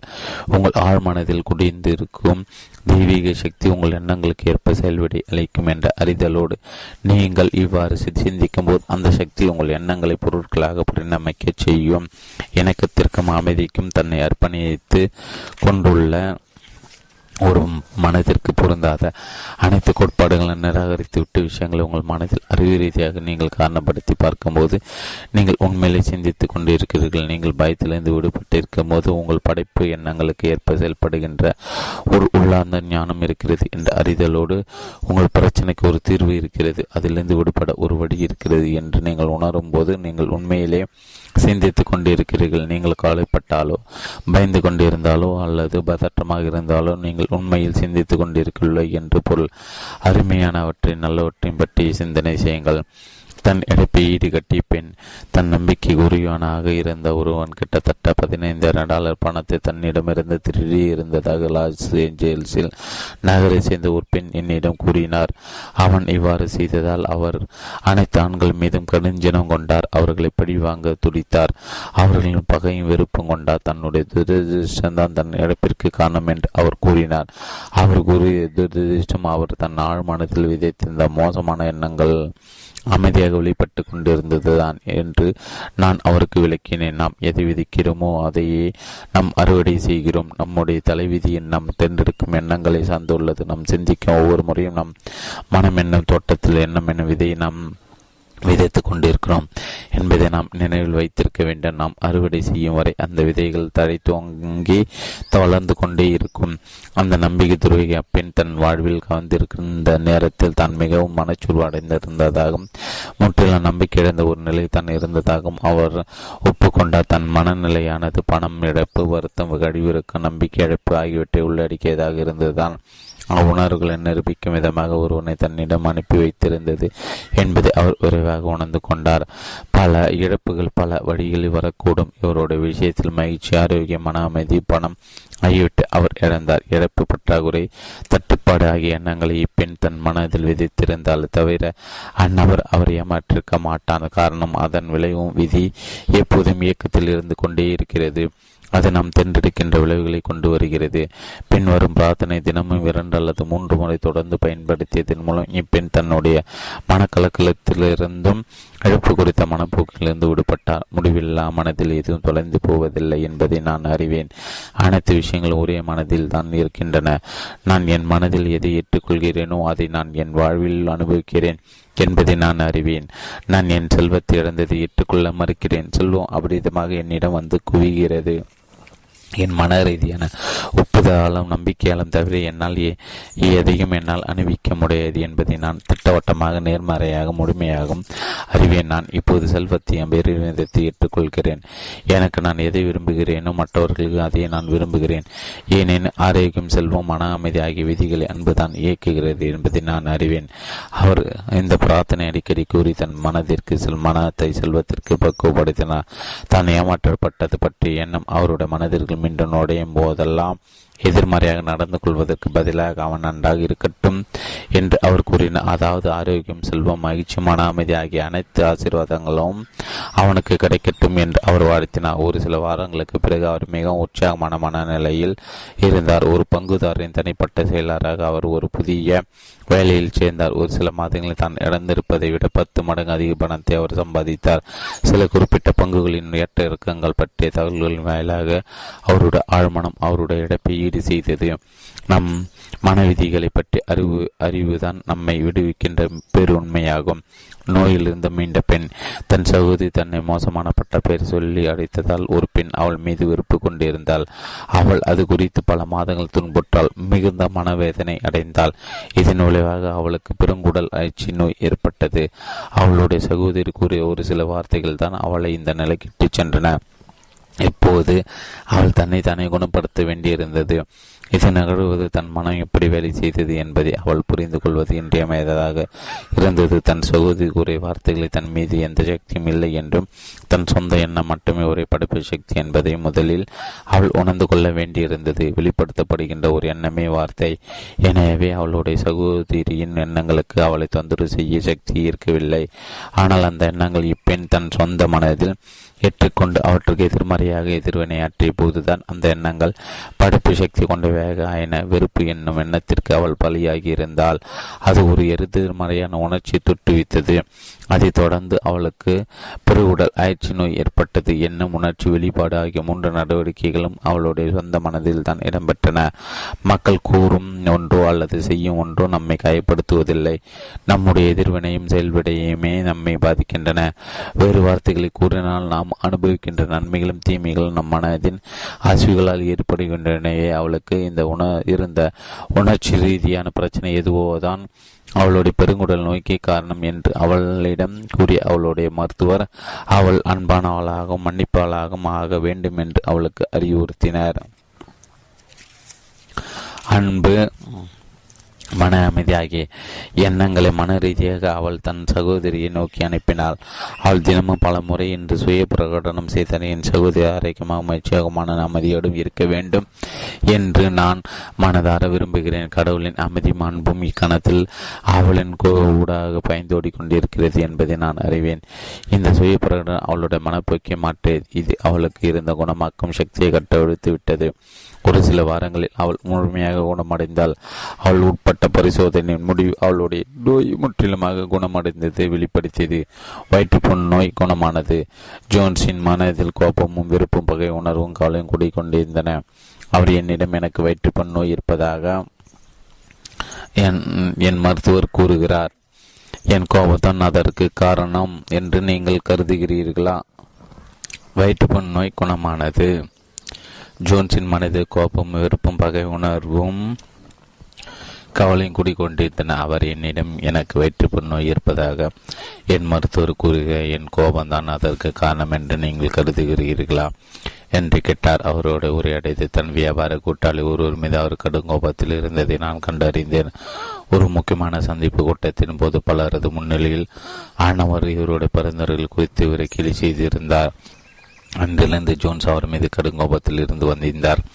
நாம் அடக்கி வைக்கும் உணர்ச்சிகள் வயிற்றுப்புண்களாக தலைவலிகளாக மூட்டு வைக்கவும் இன்னும் பல நோய்களாக நம் உடலில் வெளிப்பட்டே ஆக வேண்டும். ஏனெனில் அந்த உணர்ச்சிகளுக்கு ஒரு வடிகால் தேவை. ஜோன்ஸின் கோபம் அவருடைய மகிழ்ச்சியும் மனதையும் ஆரோக்கியத்தையும் உள்திறனையும் அவரிடம் இருந்து பறித்துவிட்டது.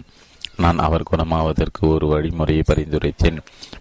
அதன்படி தன் பிரச்சனைக்கு காரணமான அனைத்து எதிர்மறை எண்ணங்களையும் தான் தன் மனதிலிருந்து ஒட்டுமொத்தமாக ஒடித்து கட்ட வேண்டும் அவற்றை எரித்துவிட வேண்டும் என்பதை அவர் தெளிவாக பார்த்தார். தனக்கு எரிச்சல் ஊட்டுவதற்கும் தன்னை கோபப்படுத்துவதற்கும் தன்னை தொந்தரவு செய்வதற்குமான சக்தி தன்னுடைய வியாபார கூட்டாளிக்கு இல்லை என்பதை அவர் உணர்ந்தார்.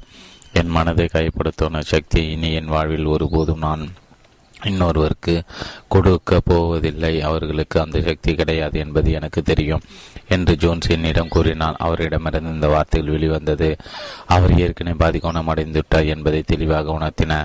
தன் மன அமைதியை நிம்மதியும் பறித்து கொண்டிருந்த உல கொலையாளிகளையும் திருடர்கள் தான் தன் மனதில் ஊக்குவித்துக் கொண்டிருந்தோம் என்பதை அவர் அறிந்தார். அவருடைய எதிர்மறையான அடிப்பூர்வமான எண்ணங்கள் தான் அவருடைய வயிற்றுப்புண்களை உருவாக்கின. அவருடைய எண்ணங்கள் தான் அவரது ஆரோக்கியத்தை திருடிய திருடர்கள். பின்வரும் பிரார்த்தனை தினமும் பல முறை கூறியதன் மூலமாக ஜோன்ஸ் தன்னை தானே குணப்படுத்தி கொண்டார். என் கூட்டாளி ஜான் அன்பாகவும் பரிவாகவும் ஒத்துழைப்போடும் நடந்து கொள்கிறார். அவர் என்னை காயப்படுத்தவில்லை ஏமாற்றவில்லை என்னை குழப்பவில்லை. அவர் குறித்த பகமை எண்ணங்களையும் படிவாங்கும் எண்ணங்களையும் நான் என்னுள் வளர்த்து கொண்டிருப்பதற்காக என்னை நானே மன்னித்துக் கொள்கிறேன். எங்கள் இருவருக்கும் இடையே இணக்கமும் அமைதியும் புரிதலும் நிலவுகின்றன. ஜானை பற்றியோ அல்லது வேறு யாரை பற்றியோ என் மனதில் எதிர்மாறு எண்ணங்கள் எடும்போதெல்லாம் கடவுளின் அமைதி என் ஊடாக பாய்ந்து கொண்டிருப்பதாக உடனடியாக எனக்கு நான் நினைவூட்டிக் கொள்கிறேன். இந்த ஆன்மீக எண்ணங்கள் அவருடைய மனதின் ஊடாகவும் உடலின் ஊடாகவும் ஒரு ஒரு அளப்பரிய ஆற்றல் வாய்ந்த குணமாக்கும் அதிர்வை விடுவித்ததன் விடுவித்தன. அவருடைய உடலின் அனைத்து அணுக்களும் மறு அவதாரம் எடுத்தன. மேலும் இந்த ஆன்மீக அதிர்வுகள் அவருடைய ஆழ்மானத்தில் இருந்த எதிர்மறை எண்ண பதிவுகளை அடித்தன. அவர் ஒரு குறிப்பிட்ட தக்க நல்ல மாற்றத்தை அனுபவித்தார். ஒரு சில மாதங்கள் அவர் முற்றிலும் குணமாக இருந்ததாக அவருடைய மருத்துவர் அவரிடம் கூறினார். இப்போது தன்னுடைய பத்திய உணவை விட்டுவிட்டு தன்னுடைய வழக்கமான உணவை அவரால் சாப்பிட சாப்பிட்டு மகிழ முடிகிறது. உங்களை நீங்களே மதிப்பீடு செய்து கொள்ளுங்கள். மற்றவர்களுடனான உங்கள் உறவில் நீங்கள் உரசலையோ தவறான புரிதலையோ அல்லது கோபத்தையோ அனுபவித்துக் கொண்டிருக்கிறீர்களா? உங்கள் மனதில் நீங்கள் குடியமைத்து இருக்கும் தவறான சகவாசம் தான் இதற்கு காரணம். நீங்கள் சிறுவனாக இருந்தபோது மோசமான நபர்களுடன் சகவாசம் வைத்துக் கொள்ளக்கூடாது என்று உங்கள் தாயார் உங்களை எச்சரித்திருப்பார். நீங்கள் அதற்கு கீழ்ப்படிந்து நடக்காவிட்டால் நீங்கள் தண்டிக்கப்பட்டு இருப்பீர்கள் அதே போல நீங்கள் உங்கள் மனதில் இரண்டு சந்துகளில் நடந்து சென்று கோபம் மோசமான எண்ணம் பகமை வெறுப்பு ஆகிய மோசமான தொடர்பை ஏற்படுத்திக் கொள்ளக்கூடாது எனில் உங்கள் சமநிலையும் இணக்கத்தையும் ஆரோக்கியத்தையும் அமைதியும் திருடி திருடிவிடுகின்ற கொள்ளையர்கள் இவை. உங்கள் மனம் என்னும் வீதியில் இத்தகைய மோசமான அம்சங்களை சேர்ந்து நடப்பதையோ அல்லது அவற்றிடம் பேச்சுவார்த்தை வைத்துக் கொள்வதையோ முற்றிலுமாக தவிர்த்து விட வேண்டும். மாறாக உங்கள் மனதின் பிரகாசமான வீதிகளில் நீங்கள் நடந்து செல்ல வேண்டும். நம்பிக்கை சமாதானம் அன்பு மகிழ்ச்சி நல்லெண்ணம் ஆரோக்கியம் வழிகாட்டுதல் உத்வேகம் அபிரீதம் போன்ற அருமையான நண்பர்களோடு நீங்கள் உறவு ஏற்படுத்திக் கொள்ள வேண்டும். புற உலகில் நீங்கள் உங்கள் நண்பர்களை தேர்ந்தெடுக்கும் போது நேர்மை ஞானம் ஆகிய அம்சங்களுக்கு ஏற்ப நீங்கள் தேர்ந்தெடுப்பீர்கள். உங்கள் உடைகள் வேலை நண்பர்கள் ஆசிரியர்கள் புத்தகங்கள் வீடு உணவு ஆகியவற்றை நீங்கள் தேர்ந்தெடுக்கிறீர்கள்.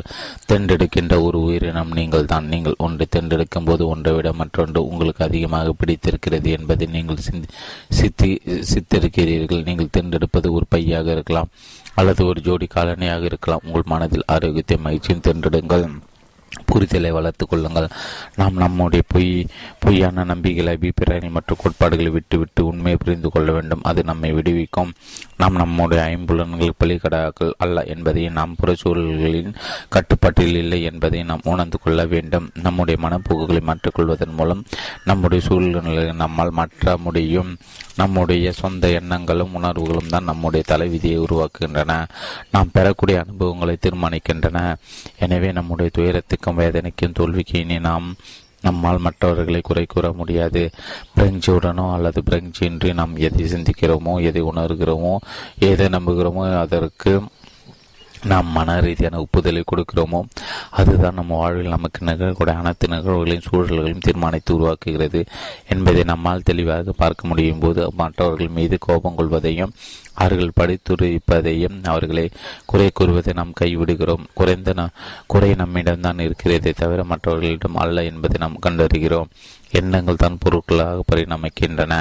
மற்றவர்கள் தான் நம்முடைய மகிழ்ச்சி பறித்து கொண்டிருக்கின்றன. அவர்கள் தான் நமக்கு பிரச்சனைகள் விளைவித்துக் கொண்டிருக்கின்றன என்ற நம்முடைய நம்பிக்கையினால் பல நூற்றாண்டுகளாக நமக்கு நாம் நமக்கு உள்ளே பார்ப்பதை விட்டுவிட்டு நமக்கு வெளியே பார்த்துவிட்டு நம் மனங்களையும் பொறாமையிலும் கோபத்திலும் வெறுப்பாலும் சொர்வாலும் நிரப்பி வந்துள்ளோம். தலைவிதி விபத்துகள் போன்றவற்றுக்கு நம் பலிகடாக்களாக இருப்பதாகவும் நம்முடைய நலனுக்கு எதிராக பல்வேறு ஆற்றல்களும் சக்திகளும் செயல்பட்டு கொண்டிருப்பதாக நாம் நம்பி வந்துள்ளோம். இத்தகைய நம்பிக்கைகளும் இவற்றை ஒத்த பிற நம்பிக்கைகளும் பொய்யானவை. ஏனெனில் நம்முடைய எண்ணங்கள் தான் பொருட்களாக பரிணமிக்கின்றன. நாள் முழுவதும் நாம் எதை பற்றி சிந்திக்கிறோமோ நாம் அதுவாகவே ஆகிறோம். நம் மனதில் ஏகப்பட்ட வினோதமான ஆபத்தமான யோசனைகளும் மூட நம்பிக்கைகளும் பயங்களும் கவைகளும் நிரம்பியுள்ளன கூடவே பேய்கள் தீய சக்திகள் குடி ஆற்றல்கள் போன்றவற்றை பற்றி சிக்கலான தத்துவங்களும் நம் மனதில் ஏராளமாக குடிக்கொண்டுள்ளன இந்த தவறான பொய்யான கோட்பாடுகளை முதலில் நம் மனதிலிருந்து நாம் விட்டொடிக்க வேண்டும். நாம் தான் புவியில் நம் சொந்த சொர்க்கத்தையும் சொந்த நரகத்தையும் உருவாக்கி கொண்டு இருக்கிறோம் என்பதை நாம் உணர வேண்டும். நம்முடைய ஆழ்மனத்தின் மீது நம்மால் நேர்மறையான தாக்கத்தை ஏற்படுத்த முடியும். எதிர்மறையான தாக்கத்தை ஏற்படுத்த முடியும். நம் ஆழ்மனம் யாரிடம் பரபட்சமாக நடந்து கொள்வதில்லை அது உணர்ச்சி வசப்படுவதில்லை. எனவே நம்முடைய நம் தீய இயல்பை கொண்டதாக இருந்தால் நாம் ஆழ்மனம் விதி இந்த எண்ணங்களுக்கு உரு கொடுத்து அவற்றை நம்முடைய அனுபவங்களாக ஆக்கி கொடுக்கும். நம் எண்ணங்கள் நல்லவையாக முழுமையான ஆக்கப்பூர்வமானவை இருந்தாலும் ஆழ்மன விதி நல்ல அனுபவங்களை மகிழ்ச்சியான சூழ்நிலைகள் நம் வாழ்வில் உருவாக்கி கொடுக்கும். இது கிட்டத்தட்ட காரணமும் அதன் விளைவும் விதியை போன்றது. இந்த விதி உலகளவியது. பாரபட்சமற்றது. நம்மை நாமே தண்டித்துக் கொள்கிறோம். நம் எண்ணம் தான் காரணம். நம் எண்ணத்திற்கு நம் மனமாற்றும் எதிர்வினை தான் அதன் விளைவு. நமக்கு கிடைக்கும் வெகுமதியோ அல்லது பதிலடியோ நம் மனதை நாம் எப்படி பயன்படுத்துகிறோம் என்பதை பொறுத்தது.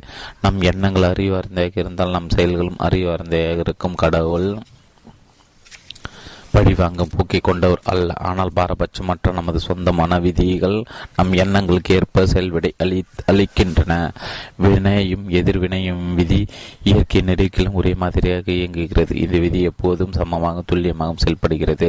நீச்சல் தெரியாத ஒருவன் தவறுதலாக ஒரு ஏரிக்குள் விழுந்துவிட்டால் ஏரியை குறை கூறுவதில் எந்த அர்த்தமில்லை ஏரி அவனை பழிவாங்கி விட்டதாக நாம் அதை குறை கூறுவதில்லை. ஏனெனில் நீர் முற்றும் பாரபட்சமற்றது. நல்லது நினைத்த நல்லது. பின்தொடர் தீயது நினைத்த தீயது பின்தொடரும். ஐந்து மாற்றத்தை கொண்டு வரும் பிரார்த்தனையின் மக பிரார்த்தனை சக்தி.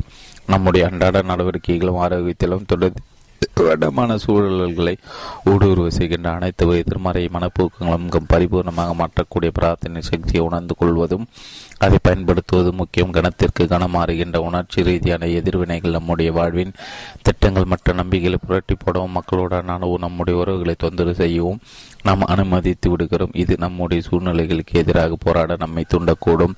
உங்கள் நண்பர்களுடனும் உங்களுக்கு பரிச்சயமான நபர்களுடனும் கனிவான உறவை தக்க வைத்துக் கொள்வதற்கும் உணர்ச்சி ரீதியான நிச்சயமின்மைகள் மட்டங்களிலிருந்து உங்களை பாதுகாப்பதற்கு உதவுவதில் பிரார்த்தனை எந்த அளவுக்கு சக்தி வாய்ந்தது என்பதை நீங்கள் புரிந்து கொள்ளும் போது உலகத்துடனான உங்கள் உறவில் பல ஆக்கப்பூர்வமான மாற்றங்கள் ஏற்படுவதை நீங்கள் காண்பீர்கள்.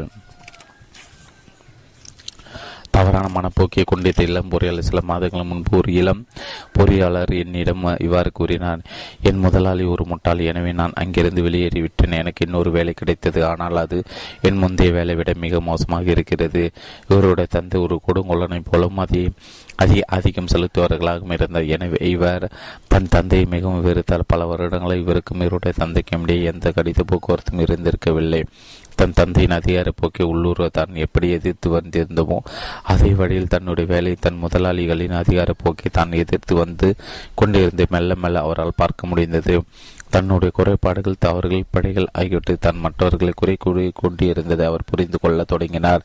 ஏற்றுக்கொள்ளப்பட்ட முடியாத. தன்னுடைய உணர்ச்சி வெளிப்பாடுகளுக்கு எண்ணங்களுக்கு மற்றவர்கள் தான் காரணம் என்று தான் படித்துரைத்து கொண்டிருந்ததையும் அவர் உணர்ந்து கொண்டார். இதிலிருந்து விடுபடுத்து பின்வரும் பிரார்த்தனை தினம் காலையில் மாலையும் செய்வதென்று அவர் தீர்மானித்தார். நான் வேலை செய்யும் இடத்தில் இருக்கும் அனைவருக்கும் ஆரோக்கியம் மகிழ்ச்சியும் அமைதி பதிவுயரும் கிடைக்க வேண்டும் என்று நான் விரும்புகிறேன். என் வேலை குறித்து என் முதலாளி என்னை பாராட்டுகிறான். நான் இக்காட்சி என் மனத்தில் தினமும் பதிவு செய்கிறேன். இது என் வாழ்வில் நிஜமாகும் என்பதை நான் அறிவேன். நான் நண்பாகவும் பரிவாகவும் ஒத்துழைப்போடு நடந்து கொள்கிறேன். நான் பொன் விதியை கடைபிடிக்கிறேன் மற்றவர்கள் என்னை எப்படி நடத்த வேண்டும் என்று நான் விரும்புகிறேனும் அவர்களை நான் உண்மையிலே அதே வழியில் நடத்துகிறேன். தெய்வீக பேரறிவை நான் முழுவதும் என்னை கட்டுப்படுத்தி இயக்குகிறது. என்னை எப்போதும் வழி நடத்துகிறது நான் எல்லா வழிகளிலும் செழிப்படைந்துள்ளேன். அவர் இந்த ஆன்மீக எண்ணங்களால் தன் மனதை முழுமையாக ஒழுங்காக நிரப்பிய போது அவருடைய மனப்போக்காக பூர்வனாக மாறியது. அது அவருடைய வாழ்வில் அனைத்து விஷயங்களும் அவருக்கு அனுகூலமாகவும் சிறப்பாகவும் இருக்கபடி அவற்றை மாற்றியது. ஐந்து மாதங்கள் ஐந்து வேலைகள் இழந்த இளைஞர் ஒரு முறை நான் ஒரு இளைஞருக்கு அறிவுரை வழங்கினேன். அவர் ஐந்து மாதங்கள் ஐந்து வேலைகளை இழந்திருந்தால் அவர் அளவுக்கு அதிகமாக குடித்தார். பொறுப்பின்றியும் சோம்பேறியாகவும் லட்சியமின்றியும் புரிதலின்றியும் உற்சாகமின்றியும் இருந்தார். வேலையிலும் அவர் திறமைசாலியாக இருக்கவில்லை. அவரோட அதிகமான போக்குதான் எல்லாவற்றையும் அவருக்கு பழக்கி கொண்டு இருந்தது என்பதை நான் அவருக்கு விளக்கினேன். வாழ்க்கை பற்றி அவர் கொண்டிருந்த அவலமான கண்ணோட்டத்தான் எல்லாவற்றையும் எதிர்மறையான கண்ணோட்டத்திலிருந்து பார்க்க அவரை தூண்டியது. அவ்வப்போது தன் குடும்பத்தினரிடமிருந்து வந்த மகிழ்ச்சியான செய்திகள் அவருக்கு சிறிதளவு மகிழ்ச்சி கொடுத்தன. ஆனால் ஒரு சில நிறுவனங்கள் அவரோட ஆதிக்க எண்ணம் மீண்டும் அவர் அவருள் தலை தூக்கி அவரை மனச்சோர்வுக்கு ஆளாக்கியது. என்னுடைய பரிந்துரை பெரிய மேடை பேச்சு பயிற்சி வகுப்பு ஒன்றில் அவர் சேர்ந்தார். வர்த்தக உலகில் பணிபுரி தேவையின் அடிப்படை அறிவை கற்றுக் கொடுத்த ஒரு பயிற்சி வகுப்பிலும் அவர் சேர்ந்து விடாமுச்சுடன் அவற்றை கற்றுக்கொள்ள தொடங்கினார். பிறகு வழிகாட்டுதல் செழிப்பு வேண்டியும் அவர் பிரார்த்தனை செய்ய தொடங்கினார். மெல்ல மெல்ல அவர் ஒரு புதிய மனிதராக உருவானார். அவர் உற்சாகத்தின் தாங்குதிறனையும் தன்னுள் வளர்த்து கொண்டார். ஒரு வேளையில் நீண்ட காலம் தன்னை தக்க வைத்துக் கொள்ளவும் அவர் கற்றுக்கொண்டார். அவர் மகிழ்ச்சியானார் ஆனார் ஆரோக்கியமே எனக்கும் அவருள் வளர தொடங்கின. வாழ்க்கையையும் மக்களையும் நிகழ்வுகளையும் குறித்த மனப்போக்கு நல்ல விதமான ஒன்றாக மாற்றுவதுதான் எந்த ஒரு போதனையின் நோக்கம் என்பதை அவர் அறிந்து கொண்டார். வாழ்க்கை குறித்த தன்னுடைய மனப்போக்கை திருத்திக் கொள்வதுதான் அவர் எடுத்து வைக்க வேண்டிய முதல் அடியாக இருந்தது. ஒரு கொலைகாரன் ஒரு ஆசிரியரான விதம். தான் ஒரு கொலை செய்திருந்ததாக ஒரு முறை ஒருவர் ஒரு முறை என்னிடம் ஒப்புக்கொண்டார். ஆனால் தன்னை முழுமையாக மாற்றிக்கொள்ள வேண்டும் என்ற ஒரு தீவிர விருப்பம் அவரிடம் இருந்தது. மன ரீதியாக ஆன்மீக ரீதியாக அவர் மறுவிரைவி எடுக்க விரும்பினார் அவர் ஏற்பு தன்மை கொண்டவராக ஆனார். கடவுளின் உதவி இருந்தால் எல்லாமே சாத்தியமே என்று அவர் நம்பினார். என்னுடைய பரிந்துரையின் பேர் அவர் தினமும் பல முறை பதினைந்திலிருந்து இருபது நிமிடங்களை தன் மனதை அமைதிப்படுத்திக் கொண்டு கடவுளின் அன்பு அமைதி அழகு அறிவின் ஞானம் ஆகியவற்றின் ஒரு ஊடகமாக நான் இருக்கிறேன். என் மனமும் இதயமே தூய்மைப்படுத்தப்பட்டு கொண்டிருக்கின்றன குணப்படுத்தப்பட்டு கொண்டிருக்கின்றன என்று பிரார்த்தனை செய்ய தொடங்கினார் அவர் இவ்வாறு ஒழுங்காக உண்மையாக உற்சாகத்தோடும் பிரார்த்தனை செய்த போது அதிக அன்பு அதிக மன அமைதியும் அதிக பரிவும் கொண்டவராக அவர் ஆனால் ஒரு உள்ளார்ந்த அமைதி அவருள் உருவானது. ஒரு நாள் இரவில் அவருக்கு ஒரு அற்புதமான அனுபவம் ஏற்பட்டது.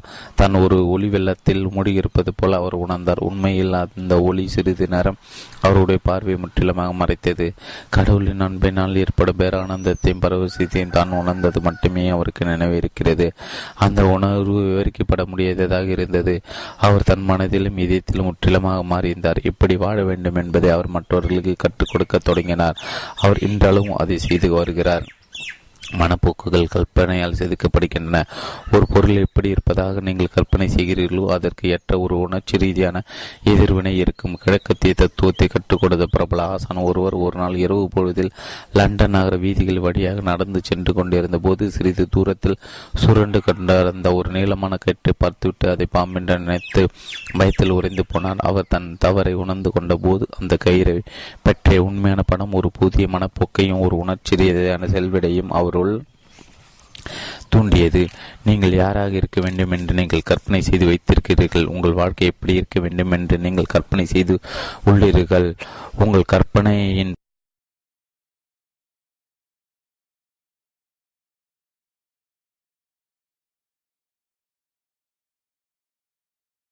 படம் ஒரு புதிய மனப்போக்கையும் ஒரு உணர்ச்சி செல்விடையும் அவருள் தூண்டியது. நீங்கள் யாராக இருக்க வேண்டும் என்று நீங்கள் கற்பனை செய்து வைத்திருக்கிறீர்கள். உங்கள் வாழ்க்கை எப்படி இருக்க வேண்டும் என்று நீங்கள் கற்பனை செய்து உள்ளீர்கள். உங்கள் கற்பனையின்படியே உங்களுக்கு செயல்விடை அளிக்கப்படும். மாறிய மனப்போக்கு இசையில் பட்டம் பெற்றிருந்த ஒரு இளம்பெண் மற்றொரு இசை கற்றுக் கொடுக்க விரும்பினாள். ஆனால் தான் அதில் தோற்றுவிடுவோம் என்றும் தான் பிரபலமானவளாக இல்லாததால் தன்னிடம் இசை பெல்வதற்கு மாணவர்கள் யாரும் வரமாட்டார்கள் என்றும் அவள் ஓர் எதிர்மறையான மனப்போக்கை கொண்டிருந்தாள். நான் பரிந்துரைத்து பற்றி அவள் ஒரு புதிய மனப்போக்கை சுவீகரித்து கொண்டு பின்வருமாறு துணுச்சொல்லது சுய பிரகடனம் செய்ய தொடங்கினான். நான் யாராக விரும்புகிறோனோ என்னால் அப்படிப்பட்டவளாக ஆக முடியும். எனக்குள் இருக்கும் கடவுளின் சக்தி மூலமாக நான் செய்ய விரும்பும் விஷயங்களை என்னால் செய்ய முடியும். தன் இசை ஞானத்தால் ஏராளமான மாணவர்கள் பலனடைவர் என்ற ஒரு தீர்மானத்திற்கு அவள் வந்தால் பயம்தான் அவளுடைய அடிப்படை பிரச்சனையாக இருந்தது. ஆனால் தினமும் பல முறை மேற்கூறப்பட்ட பிரார்த்தனையை தன் கற்பனை பயன்படுத்தி ஒழுங்குமுறையுடன் செய்ததன் மூலமாக அவள் அந்த பயத்திலிருந்து மீண்டாள். மாணவர்களுக்கு தன் இசையை பயிற்றுவித்து கொண்டிருந்தது போலும் அவர்கள் மகிழ்ச்சியாக பயில்வதை தான் பார்த்து கொண்டிருந்த போலும் தினமும் இரண்டு முறை அவள் தன் மனதில் காட்சிப்படுத்தினார் தான் ஒரு வெற்றிகரமான ஆசிரியராக இருந்தது போல அவள் உணர்ந்தாள். அவள் தன் கற்பனை பாத்திரத்தை ஏற்று நடித்தாள். தன் கவனம் முழுவதையும் அவள் தன் லட்சியத்தின் மீதும் குவித்தாள். தன்னுடைய விடாமுயற்சியின் மூலமாக அவள் தன் மனதில் இருந்த அந்த யோசனையுடன் ஒன்று கலந்தால் தன் வாழ்க்கை எப்படி இருக்க வேண்டும் என்று அவள் கற்பனை செய்திருந்தாலோ அது எப்படி இருக்க வேண்டும் என்று அவள் உணர்ந்திருந்தாலோ அந்த புதிய உணர்வு மற்றும் மனப்போக்கிற்கு ஏற்ப அவள் தன் வாழ்வில் விளைவுகளை பெற்றாள். வாழ்க்கையை மாற்றிய புதிய மனப்போக்கு. தென்னாப்பிரிக்காவில் கேப் டவுன் நகரில் நான் ஒரு முறை பல தொடர்ச்சியான சொற்பொழிகளை கொடுத்தேன். அவற்றில் ஒரு சொற்பொழில் கலந்து கொண்ட ஒரு அற்புதமான வழக்கறிஞர் மன்னித்தலை பற்றி ஒரு செய்தி பத்திரிகையில் வெளிவந்திருந்த ஒரு கட்டுரை என்னிடம் கொடுத்தார். அதிலிருந்து சில பொருத்தமான வாக்கியங்களை நான் இங்கே கொடுத்திருக்கிறேன். Lieutenant colonel J P Kern கொரியாவில் தான் ஒரு போர் கைதியாக இருந்ததை பற்றிய கதையை கூறினார். அவர் பதினெட்டு மாதங்களில் தனிமை சிறையில் அடைக்கப்பட்டிருந்த போர் அவரை சிறைப்பிடித்திருந்த சீனர்கள் அவரை கடுமையாக துன்புறுத்தினர். அவர் இதையெல்லாம் தாங்கிக் கொண்டு எப்படி உயிர் பெயர் உயிர் படைத்திருந்தார் என்று அங்கிருந்த மருத்துவர்கள் வியந்தனர். ஆனாலும் தன் சிறையில் அடைத்து கொடுமைகள் புரிந்த அவருக்கு எந்த வெறுப்பும் ஏற்படவில்லை. தேவாலய மணியின் ஒளியை கெட்டபடி இங்கிலாந்தில் தன் வீட்டு தோட்டத்தை சுற்றி அவர் நடந்து வந்து கொண்டிருந்த போது என் வீடும் என் தோட்டமும் என் அன்புக்குரியவர்களும் இருக்கின்ற இந்த அழகான இடம் பற்றிய காட்சிதான் அந்த தனிமை சிறையில் என் மனதை உயிர் துடிப்போடு வைத்திருந்தது. அந்த காட்சியின் மனதிலிருந்து அகல ஒரு கணம் கூட நான் அனுமதிக்கவில்லை என்று அவர் கூறினார். மன்னிக்கும் கலையை பற்றி ஒரு அழகான படம் இது. கோபப்படுவதற்கும் பகை உணர்வு கொள்வதற்கும் எதிர்த்து குற்றம் சாட்டுவதற்கும் பதிலாக ஒரு ஆக்கப்பூர்வமான காட்சி அவர் தன் மனதில் பதிய வைத்தார். தன் வீட்டை தன் அன்புக்குரியவர்களும் தான் இருந்தது போல அவர் கற்பனை செய்து அதன் மூலம் மகிழ்ச்சியை உணர்ந்தார். தன் தோட்டத்தில் மலர்கள் பூத்து குலுங்கியது போலவும் செடி கொடிகளும் மரங்களும் நன்று ஆக வளர்ந்து கனிகளை தாங்கி நின்றது போலும் அவர் தனது மனதில் காட்சிப்படுத்தினார். அவருடைய கற்பனை விரிவானதாகவும் நிஜமானதாகவும் இருந்தது. அவரவே அனைத்தும் உள்ளுர தன் கற்பனையில் உணர்ந்தார். மற்ற கைதிகளுக்கு பித்து பிடித்திருக்கும் அல்லது அவர்கள் மனமுடிந்து இறந்து போயிருப்பார் என்று கூறிய அவர் தனக்கு ஒரு வலிமையான காட்சி இருந்ததால் அது தன்னை காப்பாற்றியது என்று தெரிவித்தார்.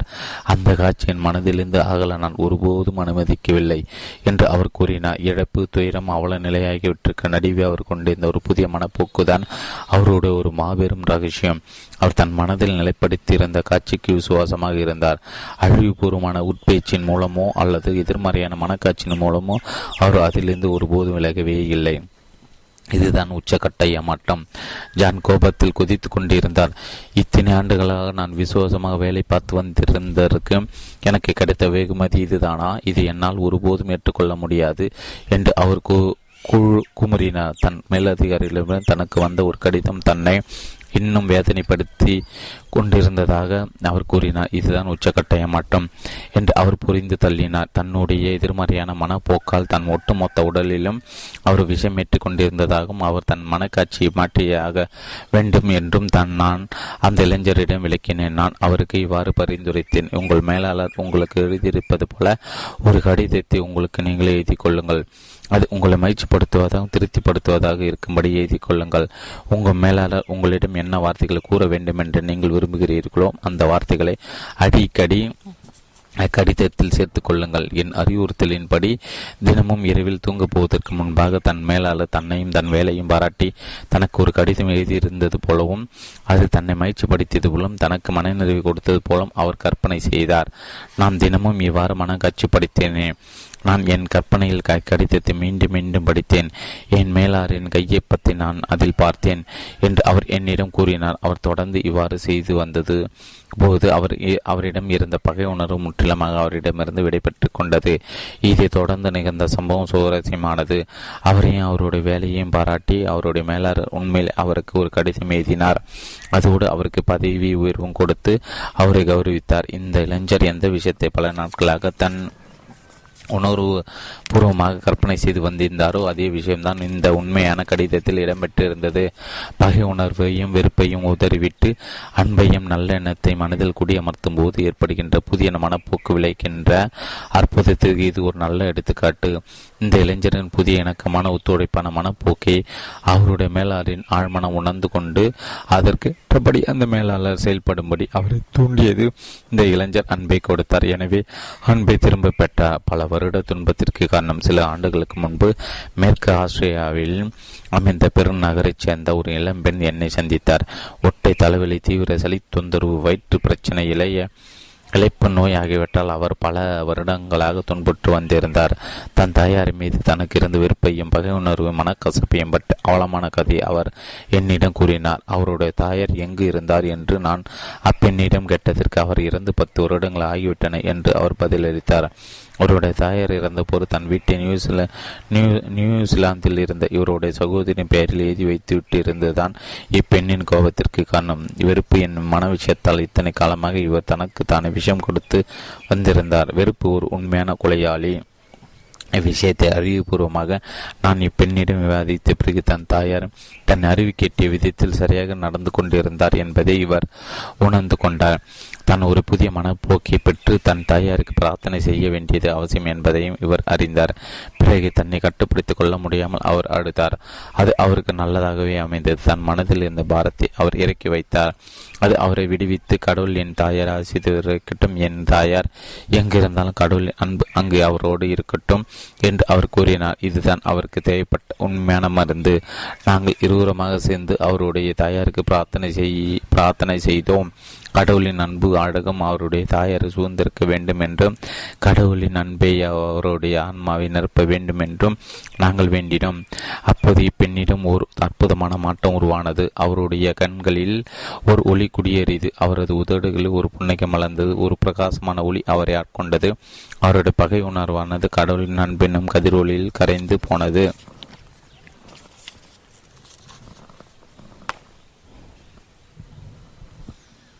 பிரார்த்தனை என்னும் மகத்தான சக்தி.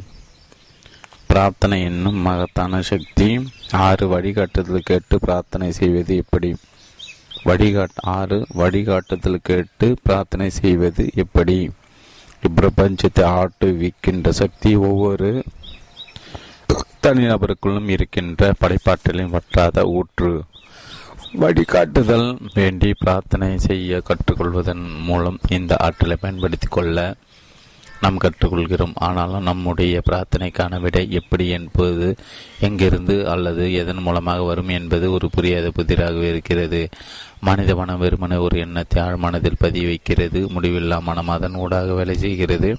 ஒரு கோரிக்கை முன்வைத்து பிரார்த்தனை செய்யும் போது இடம் காலம் வழி போன்றவை எந்த ஒரு விஷயத்தையும் குறிப்பிட்டு கேட்பதன் மூலம் நம் பிரார்த்தனை ஆற்றலை நாம் மட்டுப்படுத்திவிடக்கூடாது ஒரு மருத்துவருக்கு கிடைத்த வழிகாட்டுதல் பரப்பல நூலாசிரியர் டாக்டர் ஏ ஜே குரானின் தன் ஆழ்மானத்தால் வழி நடத்தப்பட்டார். அவர் எங்களுடைய உள்ளூர் செய்தி பத்திரிகை ஒன்றில் ஒரு கட்டுரையை எழுதினார். அவரது ஒரு மருத்துவருக்கு கிடைத்த வழிகாட்டுதல் பிரபல நூலாசிரியர் டாக்டர் ஏஜி குரானின் தன் ஆழ்மனதால் வழி நடத்தப்பட்டார். அவர் எங்களுடைய உள்ளூர் செய்தி பத்திரிகை ஒன்றில் ஒரு கட்டுரை எழுதின அவரது ஆரோக்கியம் சிறுகுலைந்த பிறகு மருத்துவ தொழிலின் அழுத்தத்தை தாங்கிக் கொள்ளக்கூடிய சக்தி இனி ஒருபோதும் அவருக்கு இருக்காது என்றும் அவருக்கு அத்தொழில் பொருத்தமாக இருக்காது என்றும் அவர் மருத்துவர்கள் அவரிடம் கூறியதால் அவர் ஓராண்டு காலம் ஓய்வெடுக்க வேண்டியதாயிற்று. அவர் தன் ஒரு தொழில் வாழ்க்கையின் உச்சகட்ட லட்சியமாக வரித்திருந்த ஒன்று துவக்க இருந்த நேரம் அது. லண்டனில் அவர் ஒரு நிபுணர் ஆவதற்கு அவர் தீவிரம் விருப்பம் கொண்டிருந்தார். அதற்கான ஒரு வாய்ப்பு அவருக்கு அப்போதுதான் கிடைத்திருந்தது. அவருடைய நண்பர் ஒருவர் அவரிடம் கடவுள் ஒரு கதவை மூடினால் இன்னொரு கதவை திறப்பார் என்று எங்கள் ஊரில் ஒரு கூற்று சொல்லப்படுகிறது என்று கூறி அவரை ஊக்கப்படுத்தினார். சிறிது காலத்து பிறகு எழுத வேண்டும் என்ற ஒரு தூண்டுதல் அவரை ஆட்கொண்டது. அதன் விளைவாக உருவானதான் ஹேட்டர்ஸ் காலி காசில் என்ற நூல் அவர் தன் அதன் கையெழுத்து நகலை ஒரு பதிப்பாளரிடம் அனுப்பி வைத்த போது அதை அப்பதிப்பாளர் ஏற்றுக்கொண்டார். ஒரு கதவு மூடப்பட்டிருந்தது. ஆனால் ஆழ்மனத்தின் ஞானம் இன்னொரு வெற்றிகரமான அதிக செல்வத்தை கொண்டு வரக்கூடிய ஒரு தொழிலை அவருக்கு திறந்து விட்டிருந்தது அவருக்கே தெரியாமல் அவருக்குள் ஒளிந்திருந்த தனித்திறமைகள் அது அவருக்கு வெளிப்படுத்தியது. நீங்களும் உங்கள் ஆழ்மனத்தின் விசுவாசம் கொண்டிருந்ததால் உங்கள் பிரார்த்தனைக்கான விடை அது உங்களிடம் கொண்டு வந்து சேர்க்கும் என்று நீங்கள் நம்பினால் உங்கள் ஆழ்மனம் அதை உங்களுக்காக செய்யும். உங்கள் விருப்பங்கள் நிறைவேறுவதற்கு ஏதோ ஒரு வழி இருக்கிறது. ஏதோ ஒன்று செய்ய வேண்டும் ஏதோ ஒன்று கைவசப்படுத்த வேண்டும். யாரோ ஒருவராக வேண்டும் என்ற தூண்டுதல் எல்லோருக்கும் இருக்கிறது. நான் ஒரு நடிகனாக நடிகையாக எழுத்தாளராக பொறியாளராக அல்லது மாபெரும் இசைக்கலைஞராக இருந்தால் எவ்வளவு நன்றாக இருக்கும் என்று உங்களுக்கு நீங்களே கூறிக்கொண்டிருக்க கூடும். லாஸ் ஏஞ்சலிஸ் டைம்ஸ் பத்திரிகையில் ஒரு முன்னணி இசை நட்சத்திரம் எழுதிய ஒரு கட்டுரை வெளியிடப்பட்டது. உங்கள் ஆள் விருப்பங்களை உன்னிப்பாக கவனிங்கள் என்ற அர்த்தத்தில் அமைந்த தலைப்பில் வெளியிடப்பட்ட கட்டுரை எது? கட்டுரை எது? பெண்மணி ஆடு விருப்பங்கள் என்பவை உயிர்த்தெடுப்பு கொண்ட எண்ணங்கள். செயல் வடிவு செயல் நடவடிக்கையில் இறங்க அவை தீவிர ஆர்வத்துடன் இருக்கின்றன. ஒளியையும் ஆடையையும் உற்பத்தி செய்யக்கூடிய சக்தி அவற்றுக்கு உண்டு. என்று குறிப்பிட்டிருந்தார் அவர் தன் வாழ்வில் விரும்பிய அனைத்தையும் அவருக்கு கிடைத்திருந்தது. எனவே தன் விருப்பங்கள் மதிப்பு வாய்ந்தவையாக இருப்பதை உறுதி செய்வதற்கு அவர் அவற்றை உன்னிப்பாக கவனிக்கிறார். ஒரு தோட்டக்காரர் தன் தோட்டத்தை செப்பனிட்டு அதில் உள்ள கலைகளை அகற்றி மலர்களையும் கனிகள் வளர்த்தெடுப்பதைப் போல ஒரு மனிதன் தன் மனம் என்னும் தோட்டத்தை பேணி பராமரிக்க வேண்டும். தவறான பயனற்ற தூய்மையற்ற எண்ணங்களை கலைந்து சரியான பயனுள்ள சுத்தமான எண்ணங்களால் விளையும் பலர்களையும் கனிகளையும் அவன் வளர்த்தெடுக்க வேண்டும். இச்செயல்முறை பின்பற்றுவதன் மூலம் தானே தான் தன் ஆன்மாவின் தோட்டக்காரன் என்பதையும் தானே தன் வாழ்வினையும் இயக்குனர் என்பதையும் அவன் விரைவில் கண்டறிகிறான். ஒரு துப்பறிவாளருக்கு கிடைத்த வெற்றி கடுமையான விவகாரங்களை துப்பு துளக்குவதற்கு ஆழ்மானத்தை பயன்படுத்தி வெற்றி காண முடியும்.